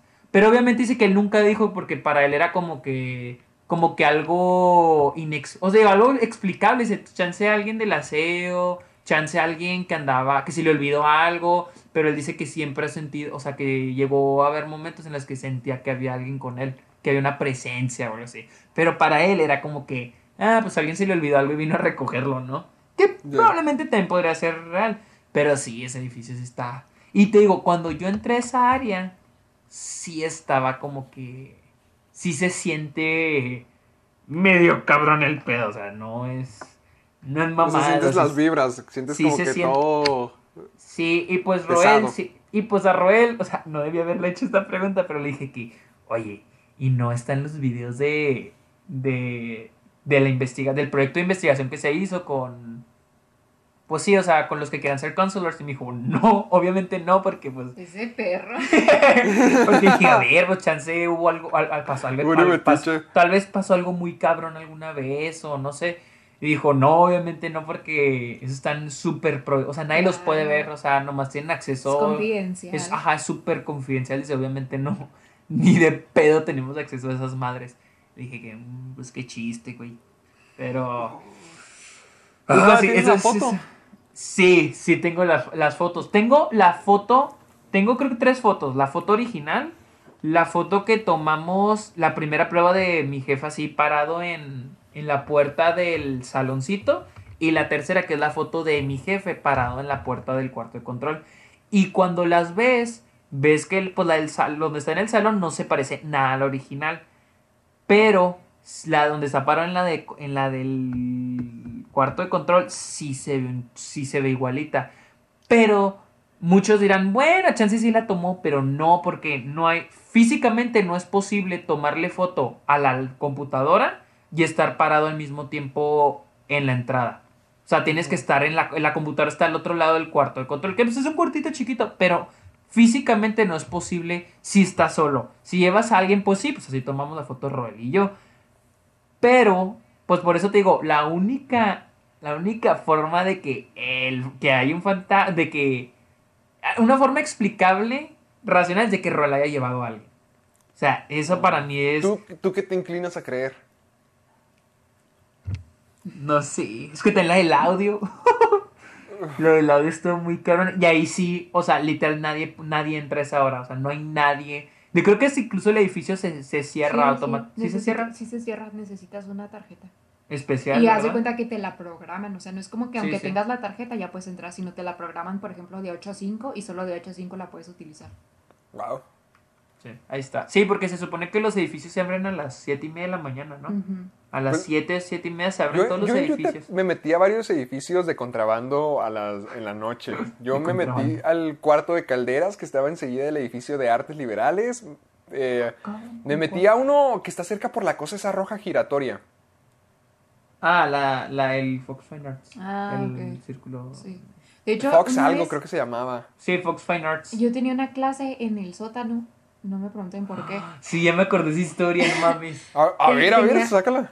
Tenía una clase en el sótano, creo que fue cuando fue el semestre pasado, antepasado. Creo que cuando anda en Nueva York. ajá, y pues yo nunca había estado ahí, haz de cuenta que hay puras como que sillas que ya nadie usa y luego está como que todo tirado, o sea, literal parece película de miedo.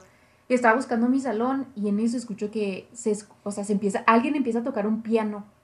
Y yo de que, what the fuck, o sea, porque hay un piano aquí, porque alguien estaría tocando un piano. Y hace cuenta que... ¿Era en el mismo cuarto o en, otro lado del piso? o sea, es que hace cuenta que está el sótano y hay varios cuartos enseguida.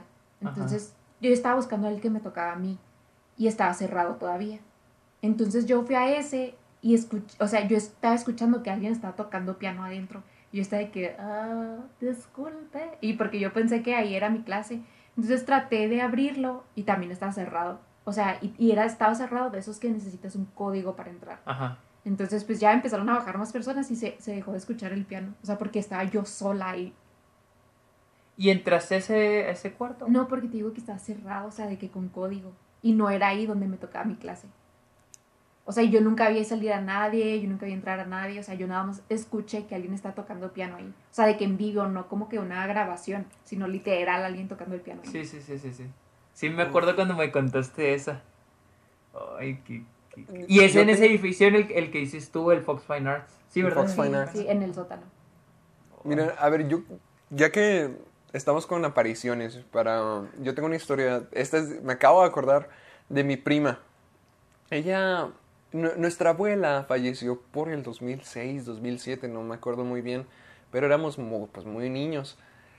Entonces cuando falleció nos pegó muy duro porque pues fue la primer muerte en nuestra vida. Sobre todo ella es más pequeña que yo, sí estuvo como que muy traumático todo el asunto. Y pasaron los meses después de que falleció, el proceso normal de funeral y todo. Pasaron meses y pasaron meses. Entonces ellos viven en Torreón y venían dos veces al año, en, en vacaciones de verano y en vacaciones de invierno. Creo que esto pasó cuando estaban aquí, pasó en vacaciones de verano. Entonces cuando regresaron en invierno, Ana trajo una historia de que dijo que estaba en su cama, de que estaba en la cama como siempre, y que mi abuelita se paró ahí frente al, al marco de la puerta que ahí se quedó, viéndola. Se supone, creo que era de noche y que la estaba viendo y que se le quedó viendo y que, sin- que Ana sintió mucho miedo y que se volteó y se tapó y, y como que se hizo que no estaba nada ahí. Y ya cuando volvió pues ya no estaba ya no estaba en el marco, pero me acuerdo que durante mucho tiempo cuando ellos venían aquí a visitarnos a Delicias, lo que hacía mi mamá era mover las cenizas de mi abuela a otro cuarto donde no era donde se quedaban para que no, digamos que no estuviera la presencia. Yo nunca le creí y sigo sin creerle, a lo mejor yo digo que era un sueño o, o llamar la Qué, atención. qué bonito primo, ¿eh? Qué agradable. Nunca le creo a esa maldita mentirosa. Es que, a ver, ¿ustedes creen en eso? ¿Ustedes creen que un fantasma se te va a aparecer y qué onda? Pues yo tengo un trato con mi abuelita que la primera que se muera se le va a parecer a la otra.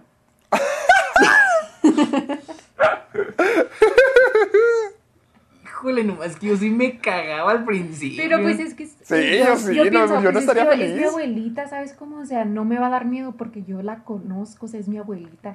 O sea, digamos que... Se le va a o sea, a digamos la que cuando fallezca, o que fallezcas tú. primero Ajá, que me muera yo así, pues mi abuelita piensa lo mismo, o sea, no le va a dar miedo porque voy a ser yo. Y Pero- tampoco voy a estar como pero que... Mi, pero, pero- o sea, mi- pero mi pregunta es, digamos que fallece tu abuelita, tú vas a- ya vas a estar esperándola así, mi abuelita, a ver, ya miro, llega mi pues sí, abuelita. porque tenemos un trato. Y si lo firmaron sí, con sangre. ya lo dijimos que lo tenemos que cumplir de huevo. Me imagino que es algo que discuten constantemente cada vez que se visitan. ¿Cómo vas? ¿Cómo te sientes? ¿Cómo "Acuérdate andas? que cuando alguien se muera nos vamos a ver. Qué bonito, ¿Qué qué tal si ya vivo contigo? ¿Eh? ¿Qué tal si yo ya, vi- ya vivimos juntos? ¿Qué de- Ay, qué ¿Se me va a romántico. parecer a mí? No, a ti por qué. Es mi abuelita.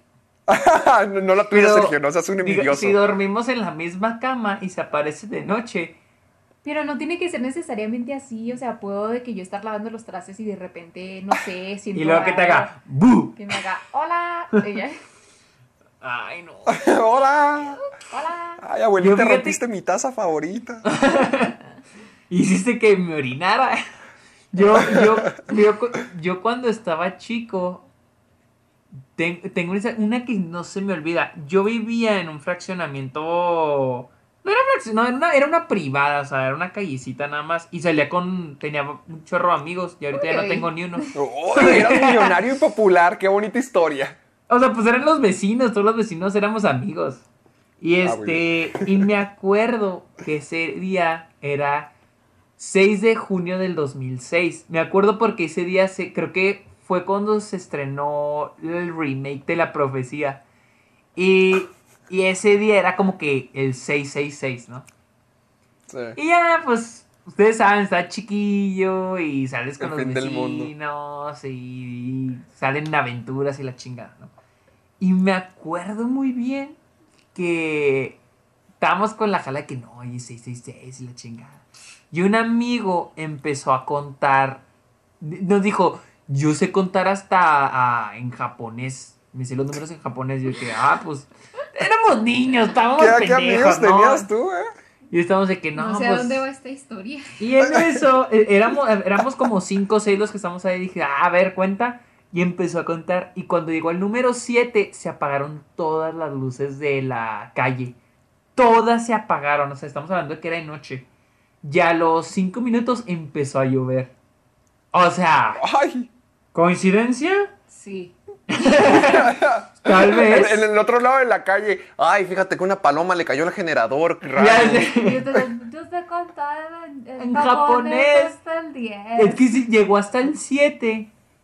Y, y fue cosa apagó la luz. Pero. Porque todos saben que no hay nada más maligno que el japonés. Y el 7. No, el 6. El 6, El seis.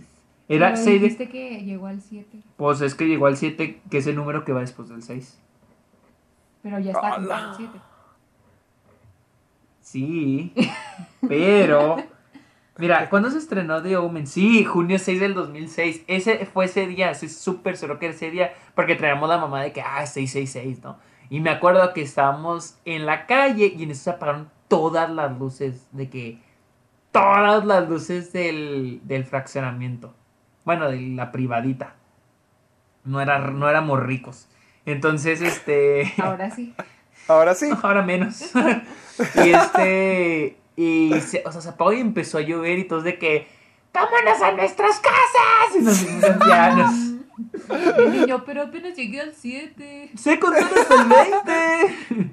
No, sí estuvo, sí estuvo macabrosa la cosa, ¿eh? Sí estuvo asha. Yo hace Ay, poquito a- acabo de visitar un lugar que dicen, bueno, hace poquito tuve varias, un, un- todo un tour de terror aquí en Chihuahua porque estábamos jugando Randonáutica y es cuando encontré el Brasier parte 2, pero además de eso fuimos a diferentes lugares.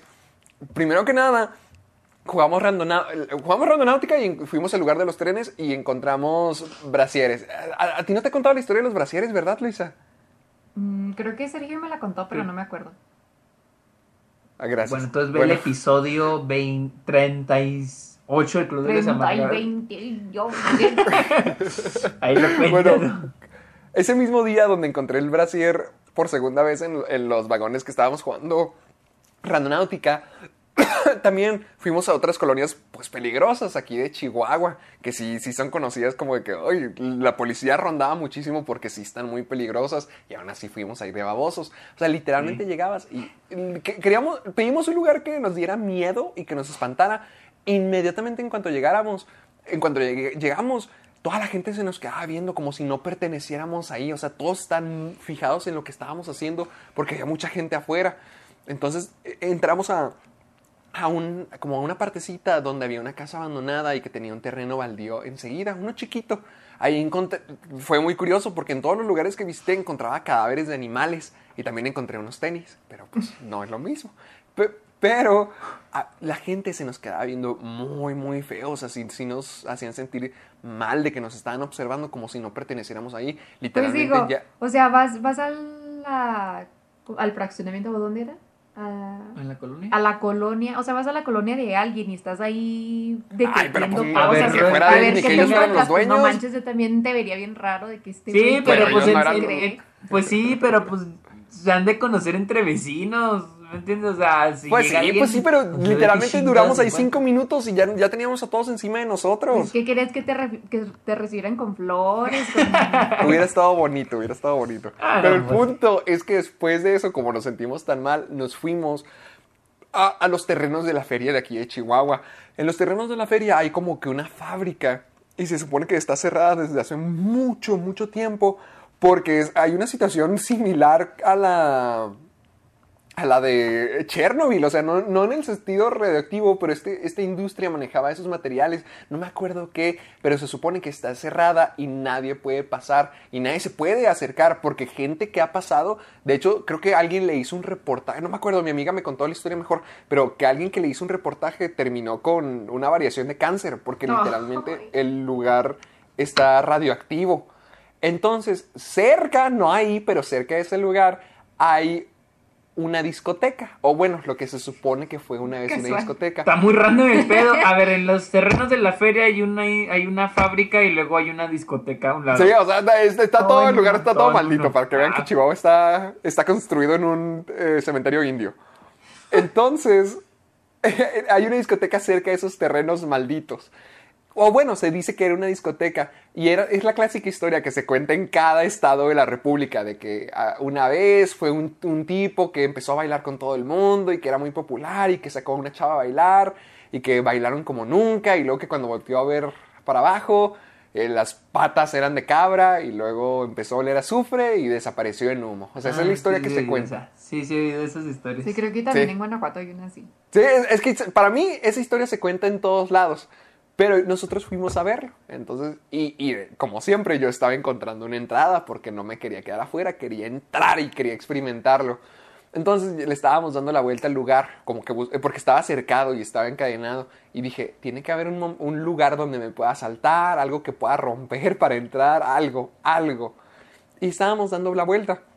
Éramos cuatro. E- Era mi amiga Valeria, esta Jocelyn, que iban atrás de nosotros, y yo iba adelante con Chiquito, que era nuestro amigo.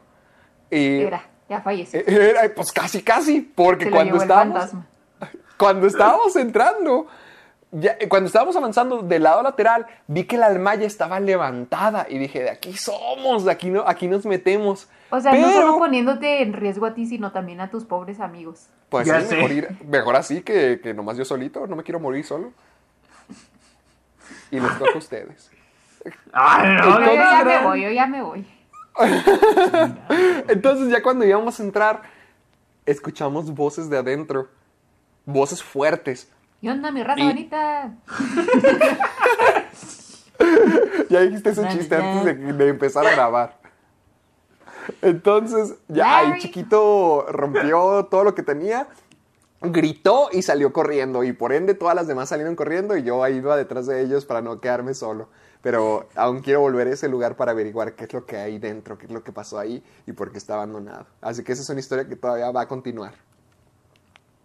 O sea, pero ¿estamos hablando de, la, de los terrenos de la feria o de la fábrica o del club o del lugar, del lugar, o sea, del Así lugar en, que está en alrededor. total. Oh, wow. Sí, o sea, todo, todo el lugar se supone que han pasado muchas tragedias ahí.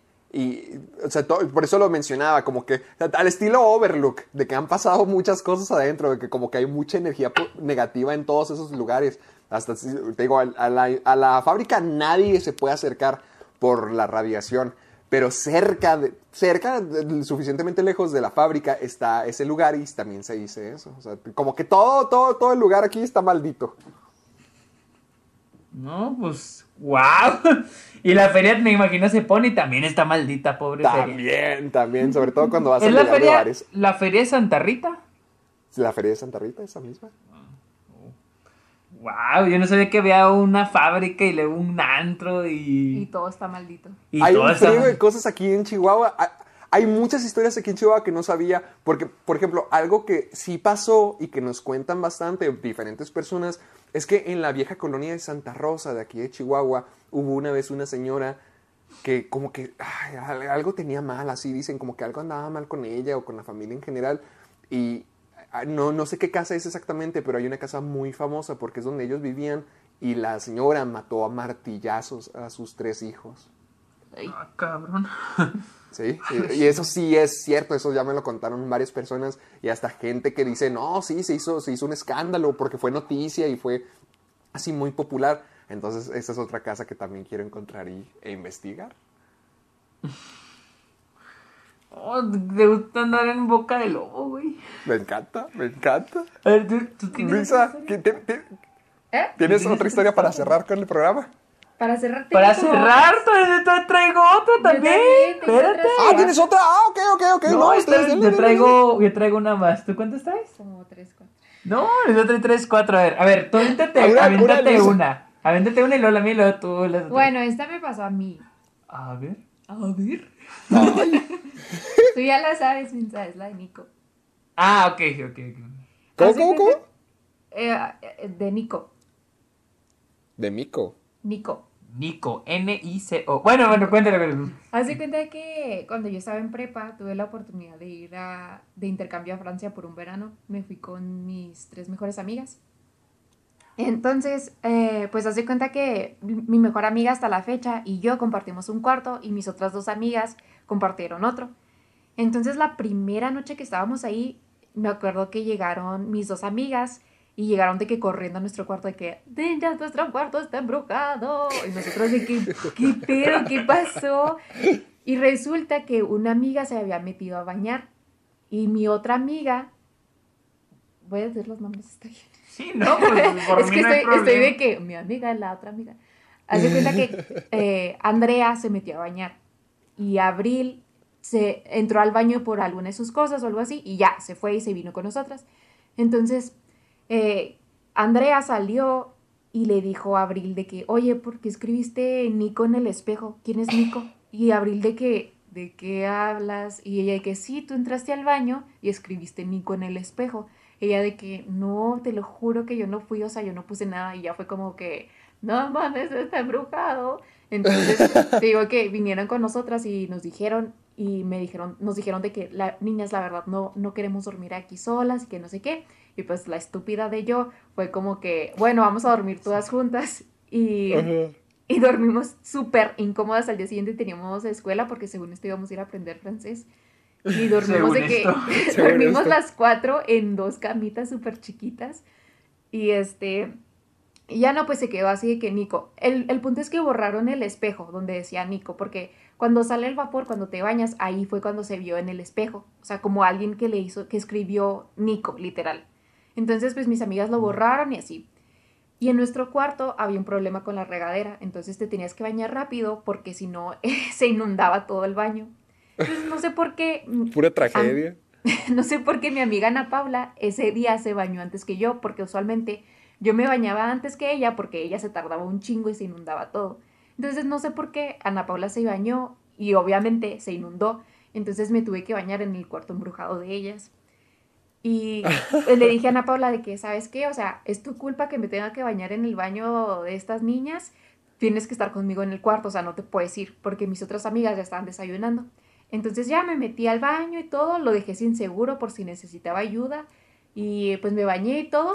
Y cuando salí otra vez en el espejo, o sea, así fresco, o sea, como, es como si alguien lo hubiera hecho en ese momento, decía Nico. Entonces pues ya me salí corriendo en mi toalla y le dije que, Ana Paula, está Nico. Y pues ya, o sea, nunca supimos qué onda, pero así en el espejo de, de la nada se ponía el nombre de Nico.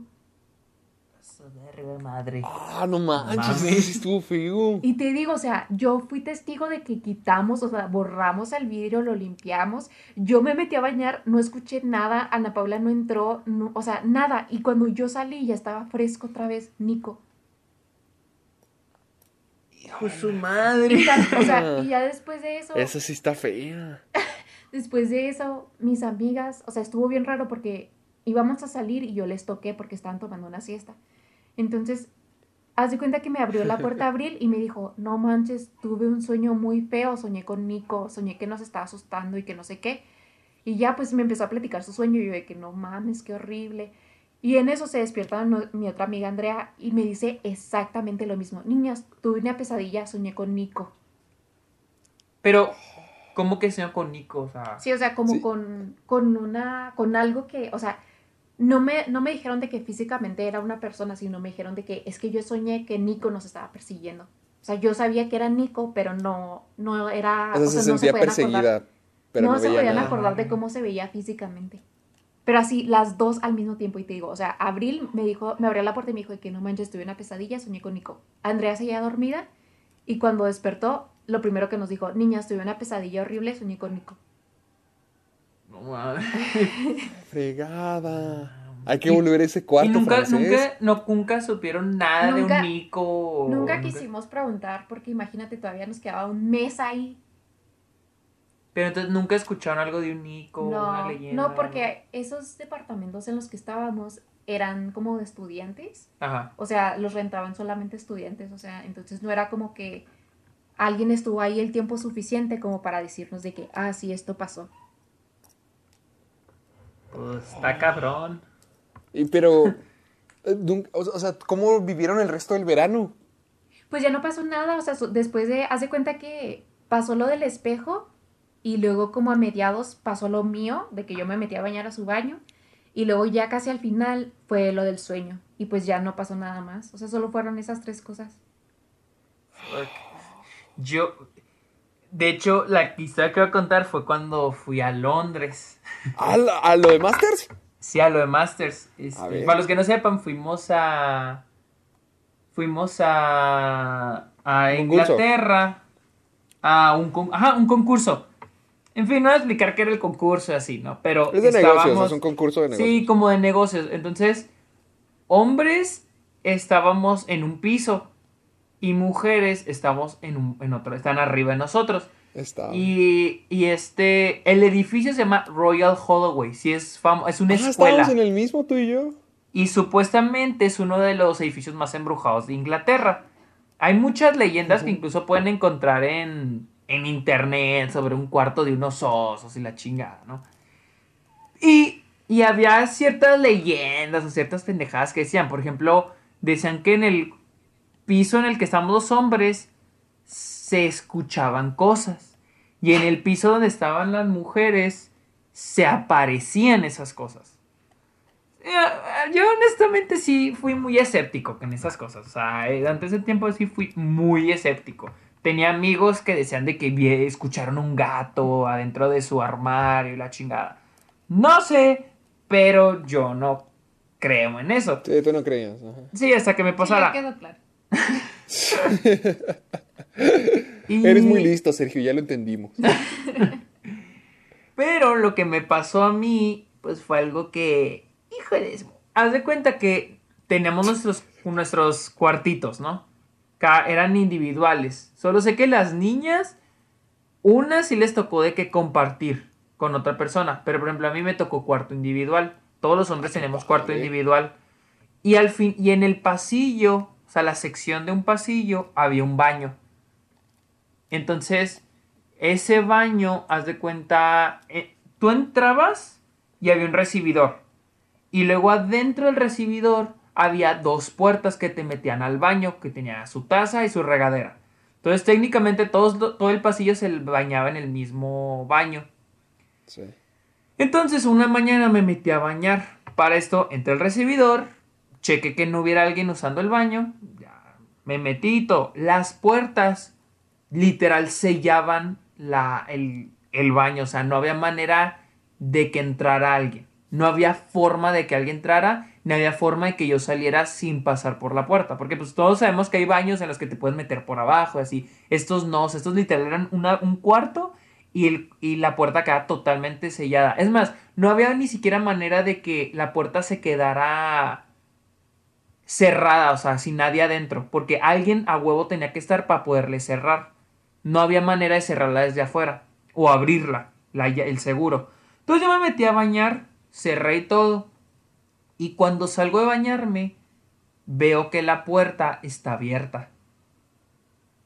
Yo para mí, para yo lo que pensé fue la dejé abierta, o sea, la dejé, no puse bien el seguro y Se se, y se con el aire se habrá corrido, pero no puse el seguro bien. No hay pedo, o sea, no, no hice, no, no se lo conté a nadie, o sea, para mí fue algo, ahí, ajá, nada paranormal, X, ¿no? Después, al día siguiente, me metí a bañar y obviamente en mi cabeza sí trae lo de la vez pasada de no dejar abierto. No porque para comprobar que hay un fantasma o algo así, simplemente por el hecho de que alguien no vaya a creer que no hay nadie y se meta mientras me estoy bañando. Entonces me aseguré de cerrar bien. Vuelvo a lo, lo que dije. No hay manera de que, de que la puerta se abra. Entonces ya me metí a bañar y escuché que alguien entró al recibidor y se metió, o sea, escuché que alguien entró al recibidor. No sé si entró al otro baño, pero escuché que alguien entró al recibidor. Apago la llave, apago, o cierro el agua, más bien la cierro. Abro la cortina y la puerta estaba abierta. Entonces, ahí fue cuando sí me saqué un pedo. Porque dije de que, o sea, no hay manera de que alguien la haya abierto. O sea, no hay forma de que alguien, o sea, es imposible. Honestamente así, hay gente que dice, nada es imposible, pero esto era imposible, nadie la puede abrir, nadie la puede abrir desde afuera. Entonces, yo estaba de que, no mames, o sea, yo estoy seguro de que la, la cerré bien. O sea, el seguro ni siquiera se puede abrir solo o de que el aire lo haya movido porque es de esos que se cierran de que súper bien. Entonces para mí de que no mames, o sea, yo sí, o sea, yo la, yo la, o sea, estoy seguro que la cerré. Pero pues ya, o sea, en eso lo dejé, la neta no le dije a nadie, o sea, para mí fue como que... O sea, porque también irle a decir a los demás era como que alimentar ese miedo, alimentar de que, uy, se aparecen cosas. Ya, esta historia... Sí, esto ya lo, empecé a contar ya cuando volvimos, o sea, ya tiempo después. Porque después era de que, ay, vamos a ver qué pasa. Y empiezan ya como que dices, no mames. Ay, qué amargado. Sí, sí, Y nadie más dijo nada similar, así como que a alguien también le haya ocurrido algo parecido. Yo sí, o sea, te digo que escuché, o sea, unos amigos dijeron que ellos escucharon un gato. De que adentro de un armario teníamos unos armarios, eh, tipo el armario de Narnia pero más chiquitos, o sea, más pinches. Pero de ese estilo, que son como muebles gigantes. Y, eh, y un amigo dijo que él se escuchó un gato adentro de. De que adentro de su. de su closet. De su cuarto. De su armario. Sí. Y luego a mí también una vez, pero esto sí digo de que chance. O sea, hay, había una luz. Tenemos el foco del cuarto, ¿no? Y aparte teníamos una luz en el en el espejo, o sea, porque teníamos, los cuartos tienen un lavabo, literal, los cuartos tienen un lavabo para lavarte los dientes y la chingada. Entonces, ese lavabo tenía un espejo y un foquito arriba que tú podías prender. Yo nunca me di cuenta de la existencia de ese foco hasta que una vez entré a mi cuarto y estaba prendido. O sea, literal, yo llegué y pues uno siente, o sea, uno siente... Pero no puede ser, por ejemplo, alguien de la limpieza o algo así. No, no, no había. Nosotros limpiábamos los cuartos. No, había, no ah, era así como hotel. Nadie pudo, nadie pudo entrar a los cuartos de los demás. A menos de que tú los invitaras. O sea, que si trajeran mis amigos. Dije, eh, vamos a hacer desmadre. ¿Cómo? Eh, vamos a hacer desmadre. Pero, este. yo me acuerdo que una vez entré y sentí. O sea, porque no sé si a alguien le ha pasado. Que entra y una, un foco que no sueles prender está prendido y como que sientes que hay algo diferente, ¿no? Entonces yo entré y vi algo de todo pendejo, ¿no? En vez de decir, ah, este es el foco, primo, dije, ¿por qué la luz está medio rara ahora? Y nada, o sea, el foco está prendido. Pero dije, ah, no mames, o sea, yo no sé la existencia de esa luz.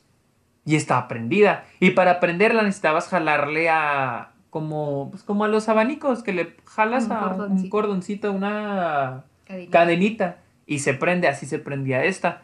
Y yo ni sabía la existencia, sino que entré a mi cuarto y pues la, luz no, la luz del cuarto está apagada, pero la luz del, del foquito, bueno, del, pues sí, del foquito que está arriba del espejo está prendida. Y dije, hmm, alguien entró, qué chingados. Pero también te digo, no, yo la neta nunca, nunca conté esas historias hasta que volvimos de allá porque pues para no alimentar eso, para no darle por su lado a los que creían. A decir de que desaparecen cosas y todo eso. Sí, sí, sí, sí. Y luego me acuerdo que una vez hicieron un tour como de fantasmas, pero nosotros pues no fuimos porque estábamos haciendo el proyecto. Y me acuerdo que se escucha, teníamos una ventana abierta y se escuchaban los gritos de ¡Ah! Y luego otros de ¡Ah! Porque había como, había como un, bosque pequeño. De, no sé, ¿tú sí, te acuerdas que tú sí fuiste al Royal Sí, sí me acuerdo del bosque, sí me acuerdo del bosque. ahí grabé algo, de hecho. Pues del, del, ¿cómo se llama? Del, del campus donde están los dormitorios para ir a los edificios donde están los salones. Hay que atravesar un bosque pequeñito, o sea, súper pequeñito. Y ahí hicieron el, como que el tour de terror y ahí se oían los gritos, pero pues, ese obviamente era el tour de terror, pero me que me dio mucha risa. Pero este, o sea, este, o sea, este edificio sí está, he visto que es el segundo o tercer edificio más embrujado de, de todo el Reino Unido. O sea, porque sí hay una leyenda, por ejemplo, de una niña que se suicidó. Hay otro sobre un... Tú te sabes la pintura de los osos, ¿verdad? No, ese no me lo sé. Cuéntamela. Se supone que hay una... Hay un área en... Porque creo que en Inglaterra suelen hacer esto de que cuando hay exámenes, llevan a los del examen a un área. Entonces, en esta escuela, el área es como una galería. Hay una galería que está adentro de, lo- de los... donde están los dormitorios, del área de dormitorios. Esta galería está súper protegida de que, cabrón, cabrón. Hay, una, hay un pasillito al que tienen acceso todos. De hecho, una vez entramos y la neta se sentía bien cabrón, o sea, se sentía muy frío y bien pesado. Pero para entrar a la galería principal tenías que entrar como que a una puertita que está en ese pasillo. Pero cuando fuimos está de que encerrado y es como una bóveda. Porque supuestamente esto es porque la galería ah, o la colección de obras está asegu- aseguran a la escuela, están aseguradas. Entonces, supuestamente si la escuela se incendia, se- en media hora ya se quemó toda. Entonces, eh, es como que la aseguranza, técnicamente, la, la galería. Ajá. Y en esa galería, ahí se llevan a los estudiantes cuando se hacen los exámenes. Y en esa galería hay un. Hay una pintura de unos osos devorando como una embarcación. Y supuestamente esa, esa pintura está embrujada, que si la volteas a ver te puede, te da mala suerte o te pueden cosa- pasar cosas malas. Y pues la gente en esa escuela sí es muy supersticiosa y cuando son los exámenes sí se tapa. Y, y se cree, o sea, por ejemplo, hay una leyenda sobre un este, un- creo que era un chavito o una niña que están haciendo un examen y no cubrieron la pintura. Y me- durante medio examen se enterró el lápiz El en el ojo. Y esa niña es la que se aparece y que tenía un gato y la chingada. O sea, mamás así, ¿no? De hecho, ¿sabes quién se, el que, el que sé que se graduó de esa escuela es el Mark Strong. El de Kingsman. ¿El, el siniestro? ¿Quién es él? ¿Quién es sin- siniestro? El de, bueno, el de Kingsman. Sí, el de Kingsman. ¿Pero Ah, quién? el que sale, sí, cierto, en Shazam. Sí, tam- tam- ándale también, Chazam. Él salió de esa escuela. Ah, ¿a poco? Ah, Él salió Se de sabe ahí. la leyenda. Él se debe saber la leyenda. Él sobrevivió. el lápiz. De él, él Nomás se quedó el pelón lápiz. para siempre. Nomás se, quedó- se le cayó el pelo. Pero sí, esa es la historia. Y te digo, eh, me acuerdo que se- el primero, segundo día, segundo día que entramos a la, a la gale- al pasillo de la galería. Y hijo de su chingama, sí se sentía muy cabrón. Muy cabrón se sentía. Y, Ah, y una a vez esta pintura. hubo una vez que, que el último día que estuvimos ahí, este, hubo una boda. Y abrieron la galería, porque digo, la galería es como un salón y a veces se usa para eventos. Y se abrió la galería y, muchos dijeron, vamos a ver, este, vamos a meternos a la boda para ver la pintura. Queríamos ver la pintura, pero pues al último ya no, o sea, no nos dio tiempo, o sea, literal, ya estamos en el camión. Y dijeron, ¿saben que hay una boda? Este, y está abierta la galería. Porque a nosotros nunca nos tocó la galería abierta. Entonces nunca pudimos ver la pintura. He visto la pintura 3D fotos en Google, pero nunca la vi en persona. Pero pues no sé si, si la leyenda sea verdad, digo. Pero no, no hay una historia detrás de la pintura, o sea, ¿por qué la pintura está maldita? No. O sea, creo que la se se No. no no no sé ni, ni siquiera sé si tiene un autor o si la Pues encontraron que- en No, no, o sea, que sepan quién es el autor, a eso me refiero. Ah, ok. De que la hizo Diosito. Sí, ni modo que haya No, aparecido. es ahí. que no sé. Es que no sé si se la encontraron en una embarcación o algo así, en un barco o una cosa así. No, honestamente no sé la historia de esa pintura, pero Tendremos que ir. tendremos que ir. Vamos A mí sí me tú. gustaría volver, a mí sí me gustó mucho esa escuela, está muy padre. A mí Era también un, está bien un Howard chiquito. ¿Vamos o qué? ¿Nos damos un tour de terror? Sí, Sí. pero no creo que nos... Sí podemos entrar así al... ¡Ay, el Club de los Amargados en Londres! ¿En dónde? Pues dijiste que es una galería, ¿no? ¿Cómo? O sea, ese lugar, pues puedo decir yo que voy a investigar algo por mi maestría o algo así. Ay, creando un plan para infiltrarnos. Vamos, no te cases, ¿sí es cierto? Pues sí, aprovechar. Sí, porque te digo, es una galería, o sea, nunca entré. he visto fotos de la galería por dentro y sí se ve grande, pero nunca estuve adentro. Y sé por dónde entrar. Y, y estaba gigante porque yo me acuerdo que el edificio, se supone que el campus tiene dos patios. Ok, ima- imagínense esto o búsquenlo en Google. Se supone que el campus es rectangular. Todo alrededor son do- dormitorios. Y es como un castillo. Entonces, en medio está como que un patio. Y yo siempre creí que era un solo patio y no, eran dos patios. Y en medio del patio hay una estatua. En una está la estatua de la, re- de la reina. De la reina Elizabeth, creo. Y en otro está una estatua del fundador de la escuela. Pero yo no sabía que eran dos patios. Sino que yo siempre creí que era uno. Y un día dije, no O sea, que las mames. estatuas cambiaban. Yo estaba que no mames, las estatuas cambian, qué pedo. Yo sé que ya después Tanta tecnología. Guau, Y ya después dije, ya después vi que no, que eran eran dos Pero si podemos hacer patios. eso, le- les digo que estoy investigando sobre una pintura ahí y luego ya les digo que ustedes son mis asistontos y ya van con Tus asistentes. así. Sí. Yo sí le entro, yo, yo sí me apunto Yo- totalmente. yo Yo, quiero ver esa también. pintura. Pero pues a ver Yo quién digo pincha que los sí, boletos yo a digo que sí Londres. hay que hacer un tour, o sea, ya después a Londres, ¿verdad? Cuando ya tengamos dinero, cuando ya me mantengan los dos, pero ¡Ah! por mientras Ah, los aquí- otros. ¡Ay! Por, por mientras aquí como en México o en Estados Unidos hay que buscar lugares y hay que hacer como que road trips o así viajecitos. Sí, yo sí quiero, pero Yo ¿cómo qué? jalo.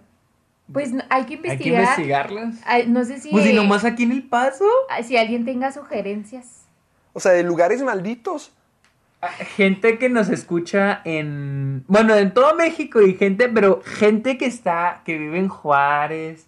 En no, pero pues también en, otro- en otros lugares, o sea, para Yo conocer digo, más. pe- sí, sí, claro, pero digo para ir Yo, empezando yo sé en que en aquí. Guanajuato hay miles y miles y miles de leyendas. Uy, yo sí, sí, a ver que nos den sugerencias, que nos- las momias de Guanajuato. Mi papá siempre dice, le dice a mi abuelita que va a ir a ver a sus amigas. el, ¿cómo se llama? El, ¿Qué dijiste ahorita? Uno de los mocosos. Uno de los mocositos. de los mocosos que, que se, con los que se quedó tu abuelita. Pobre abuelita. Ay, no. Ah, ¿qui- ¿Quieres terminar tú con el episodio de hoy, Luisa? ¿Quieres dar la última historia? ¿Tienes una última historia? Pues todavía tengo varias, pero ya la última. Ok, a ver, Va. la última. La, Esa- la- la que más se te ocurre, la más terrorífica, porque ya pasamos las dos horas. ¿La más terrorífica? No, no sé, pero esta, esta la voy a contar porque le pasó a mi santa madre. Ay. Haz de cuenta que mi mamá trabajaba en un fideicomiso del Banco de México. eh, ahorita vive en Austin, pero antes trabajaba en, en FIRA, que es como para los agricultores, les dan préstamos a los agricultores y así. Entonces siempre tenían ah, como juntas o como asambleas en Parral o en Jiménez y así. Entonces esta vez le tocó en Parral y mi mamá tenía que organizarlas. Y pues ya llegó primero y se quedó en un hotel ahí en Parral y le dieron pues ya su habitación y todo. Se, y mi mamá como que se empezó a quejar de que estaba muy fría, o sea, el cuarto estaba muy frío de la nada y tenía, siempre tenía que marcar y decir de que, ay, está muy frío mi cuarto. Y de repente se Todo- prendían... todos los que conoces hablan igual. Ah, todos hablamos así, todos, todos hablamos así. Todos hablan de que, ay, capaz, así Como escucha la vida. hablan así. Así nos escucha todo. Fue, fue- exactamente. El punto es que como que se, de repente se apagaban y se prendían las luces, pero mi mamá también es súper, súper escéptica, entonces estaba de que no, pues ha de ser un mal contacto y pues están apagando las luces porque pues no funciona bien. Nosferatu. ¿No que no viste Bob Ay, Sí lo no he visto, pero me interrumpiste solo para decir eso. Perdón. yo, lo, yo lo valido, me gustó. Bueno, el punto es que también, o sea, creo que se metía a bañar y, y el agua de repente se ponía súper fría, algo así. Y también en la noche, como a las 4 de la mañana, le marcaban los del hotel de que, ah, ya, esta es su alarma, la que usted puso. Y mi mamá de que, yo no mamen, yo no puse ninguna alarma a las 4 de la mañana. Y pasaron varias veces y mi mamá de que yo no la puse o de que se prendía y se apagaba la tele y mi mamá la desconectaba o la luz y mi mamá la desconectaba y ya.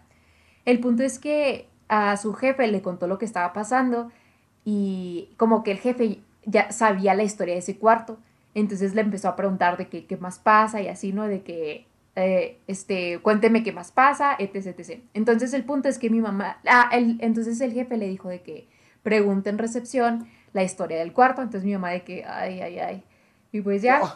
Fue, O sea, no le dio preguntó- respuesta, le dijo, vaya. Ajá, tiene que o sea, porque el jefe estaba así de que, o sea, como que quería saber qué más pasaba.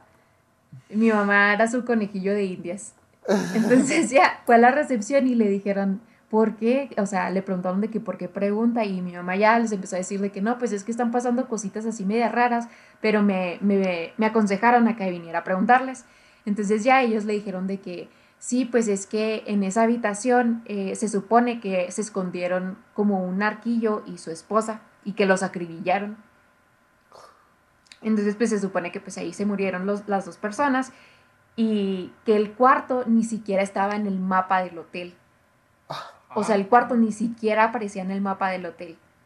de esos de emergencia, los mapitos. Ajá, o sea, como donde vienen se supone todos los cuartos, o sea, no aparecía ese cuarto. Entonces, pues ya este le preguntaron a mi mamá que qué era lo que lo que sentía, qué era lo que había pasado y le dijeron de que sí, todas las personas que se quedan en ese cuarto sienten cosas. Después ya mi mamá se enojó porque dijo, "Está todo el hotel vacío y me dan ese cuarto", o sea, ya sé. seguro fue como que para ver qué pasaba. Y ya pues después de que Tu, tu mamá era parte de algo más grande, un experimento. Ya era un experimento social. y, apar- y ya después de, de que supo la historia, dice que como que ella misma ya estaba en ese, Mood. ajá, en ese mood que ya fue como que cualquier cosita era de que, ay, ya Es no el quiero narco estar aquí, acribillado. ya no quiero estar aquí. Y pues lo, por suerte ya le quedaban súper poquitos días y pues ya se fue. No, O sea, sí se quedó no la ahí. cambiaron de. No, no, no, o sea, es que mi mamá estaba de que no es cierto, o sea, so- no pasa nada, o sea, te digo, mi mamá estaba de que súper escéptica de que no es cierto, o sea, ¿por qué me voy a ir yo del cuarto si, si, o sea, en realidad no es nada, pero como que ya después de la historia fue como que, ay, como que ya le empezó a dar más cositas, o sea, porque imagínate, se prende y se apaga la tele, se prende y se apagan las luces, no. el agua se pone fría, eh, el aire también como que se prende de la nada, y te marcan a las 4 de la mañana que porque según esto tú pusiste alarma. No, pues a lo mejor el hotel tenía muy mal servicio. Y no había nadie más en el hotel. Dices que estaba No, vacío. o sea, al principio, porque como mi mamá tenía que organizar eh, El evento. el evento, mi mamá tenía que llegar primero. Ajá. Entonces cuando ella llegó, estaba vacío el hotel, pero pues ya después se llenó. Ah, ok, ok. O sea, no le O sea- ofrecieron cambiarla de cuarto. Pues es que creo que ella no preguntó, pero el punto era como que, ¿por qué me van a dar ese cuarto si literal está todo vacío? O sea, y, y creo que sí le pregunté a mi mamá que porque el cuarto no estaba como en los planos y ella me dijo que, que creo que no, no le supieron responder eso. Ay, Oye, o sea se que hay un como enorme que- secreto, una enorme Sí, eso te conspiración decir, una conspiración, estaba pensando. Pero que sí, que se supone que un arquillo y su esposa que los acribillaron ahí y que se supone que remodelaron toda la habitación, que porque esa habitación era diferente a las otras. O sea, en decoración. Incluso antes de que mataran al. No, no, no, o sea, lo mataron y yo creo que por limpiar todo, o sea, en- pusieron otra decoración. Oh, ok. O sea que entonces cuando tu mamá se quedó en el cuarto era diferente a los otros. Ajá. Ay, Dios. Ay, exactamente. Uy, pobre narco, narquilla. Pobre mi mamá. pobre, tu mam- pobre la mamá de Luisa. Pero tu mamá, bueno, y para tu, y tu mamá no era como que ya cuando acabó todo eso, no era como que bueno, pero tenía explicación, o para ella sí fue como que algo andaba mal en ese. O sea, se- eh, yo siento que ella trata de decir de que no, si había explicación, pero como ya sabe la historia, siento que ya su mente está más sugestionada. Sí, es que siento que eso tiene mucho que ver a veces. Pero igual, o sea, yo siento que estaba súper raro todo. O sea, ok, que por ejemplo de repente las luces o de repente el agua. O sea, todo, a todos los hoteles o en todas las casas puede pasar. Pero ya lo demás, hasta la alarma, de que a las 4 de la mañana una alarma, pues no, ya está cabrón.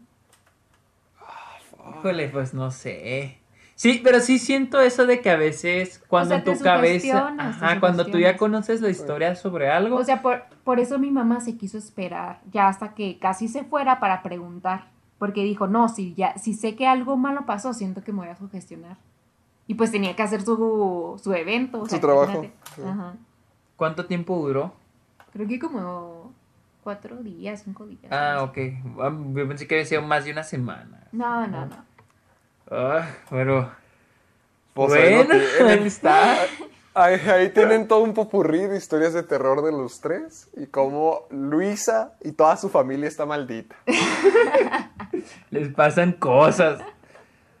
Yo, no ¿dónde salí con lo seguimos? del mi amigo que contaba en japonés y ya, y se apagan las luces y llovió. Pero apenas llegué al 7, ¿a dónde van, amigos? Amigos, amigos. Bueno, estamos en Ay, qué hermosos, qué Spotify. Estamos en Spotify, iTunes y iBox. Este. Y como les dije, próximamente vamos a estar en Amazon Music. No sé cuándo esos güeyes van a empezar a subir podcast, pero muy, muy pronto van a empezar a subir podcast. Ya me avisaron, ya me avisó el Jeff Bezos que al ratito. Ay, bye.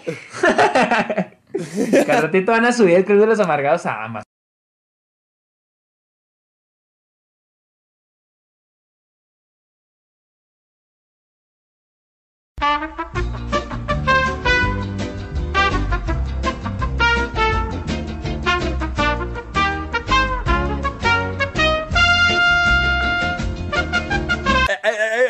llamado de último momento. Nomás quiero que sepan que en esta despedida de la nada se acaba de cortar la señal. cortó la Nada señal. falló, me metí luego, luego y volví a recuperar la señal, pero se cortó la señal y se fue de la nada. Justamente cuando nos estábamos despidiendo, después de haber contado todas estas historias. ¡Qué Qué. No creo que haya sido el internet, o no creo que haya sido un problema en la tecnología, yo creo que debe haber sido... No, fue Luisa, Oh, fue Luisa. Bueno, pero, ¿qué más? ¡Ay! ¿Dónde te seguimos, Héctor? Ajá, a mí, eh, me pueden encontrar en, en YouTube como Caja de Películas, en Facebook y Twitter como Caja de Películas y en Instagram y TikTok como Soy Héctor Portillo. En TikTok. No lo- no lo quería decir ya lo van a banear, ya lo van a, ban- ya lo van a banear aquí en Estados Unidos. Eh, ¿es o- oye, vi esa noticia en la mañana, ¿es en serio? Eh, pues Donald Trump Porque vi que. Trump dice que no quería que se permitiera eso y el- ¿Por ahorita vi un, creo que un mensaje de la jefa o la creadora de TikTok que dice no vamos a ningún lado, así que, Es yo que no sé se- qué se- está pasando. Eh, se supone, es que TikTok es compañía china, entonces se, se rumorea que hay información, la información personal de la gente le están llevando a China. ¿Rumorea es una palabra? ¿O se No creo, pero me la acabo de inventar. Ah, ok. ¿Se Eh, rumorea? Se ru- ah, se eh, rumora, vamos. Se rumora. Real Academia Española, agreguen, se rumorea, se Se rumorea. rumorea, clasicismo. Clasici- no, clasicismo sí existe, pero es otra cosa.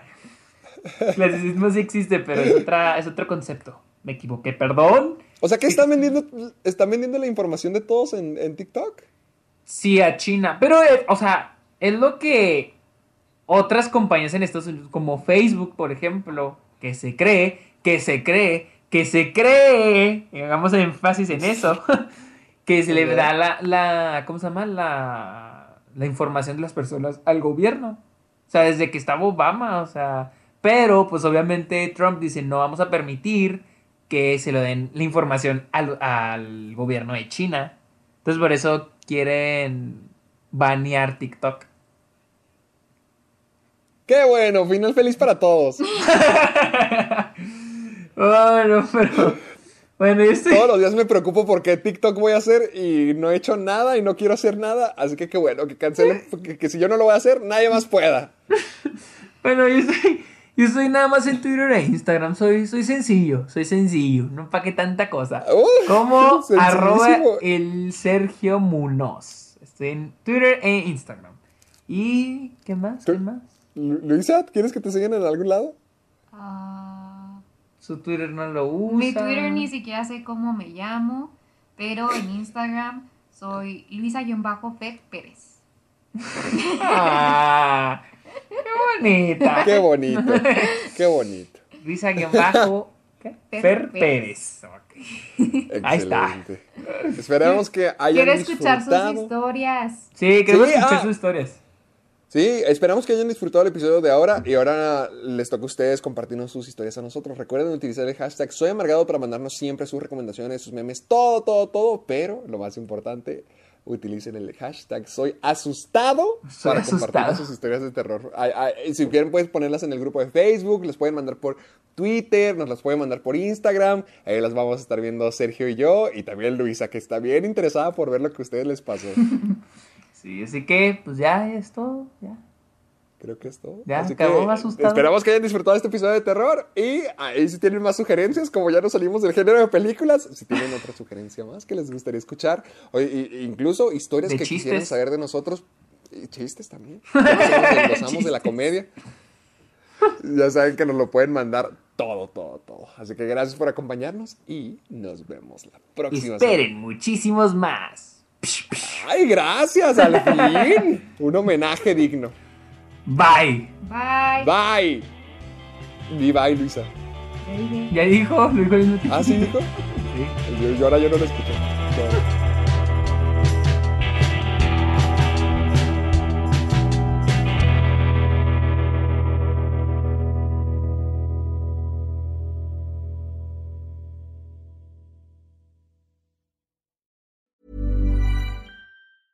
¿No se merece tu familia lo mejor? Entonces, ¿por qué no los mejores huevos? Ahora, Egglands Best están disponibles en deliciosas opciones. Huevos clásicos, de gallina libre de jaula y orgánicos de Egglands, que ofrecen un sabor más delicioso y fresco de granja que le encantará a tu familia. En comparación con los huevos ordinarios, Egglands Best contiene la mejor nutrición como 6 veces más vitamina D, 10 veces más vitamina E y el doble de omega 3 y B12. Solo Egglands Best. Mejor sabor, mejor nutrición, mejores huevos. Visita egglandsbest.com para más información.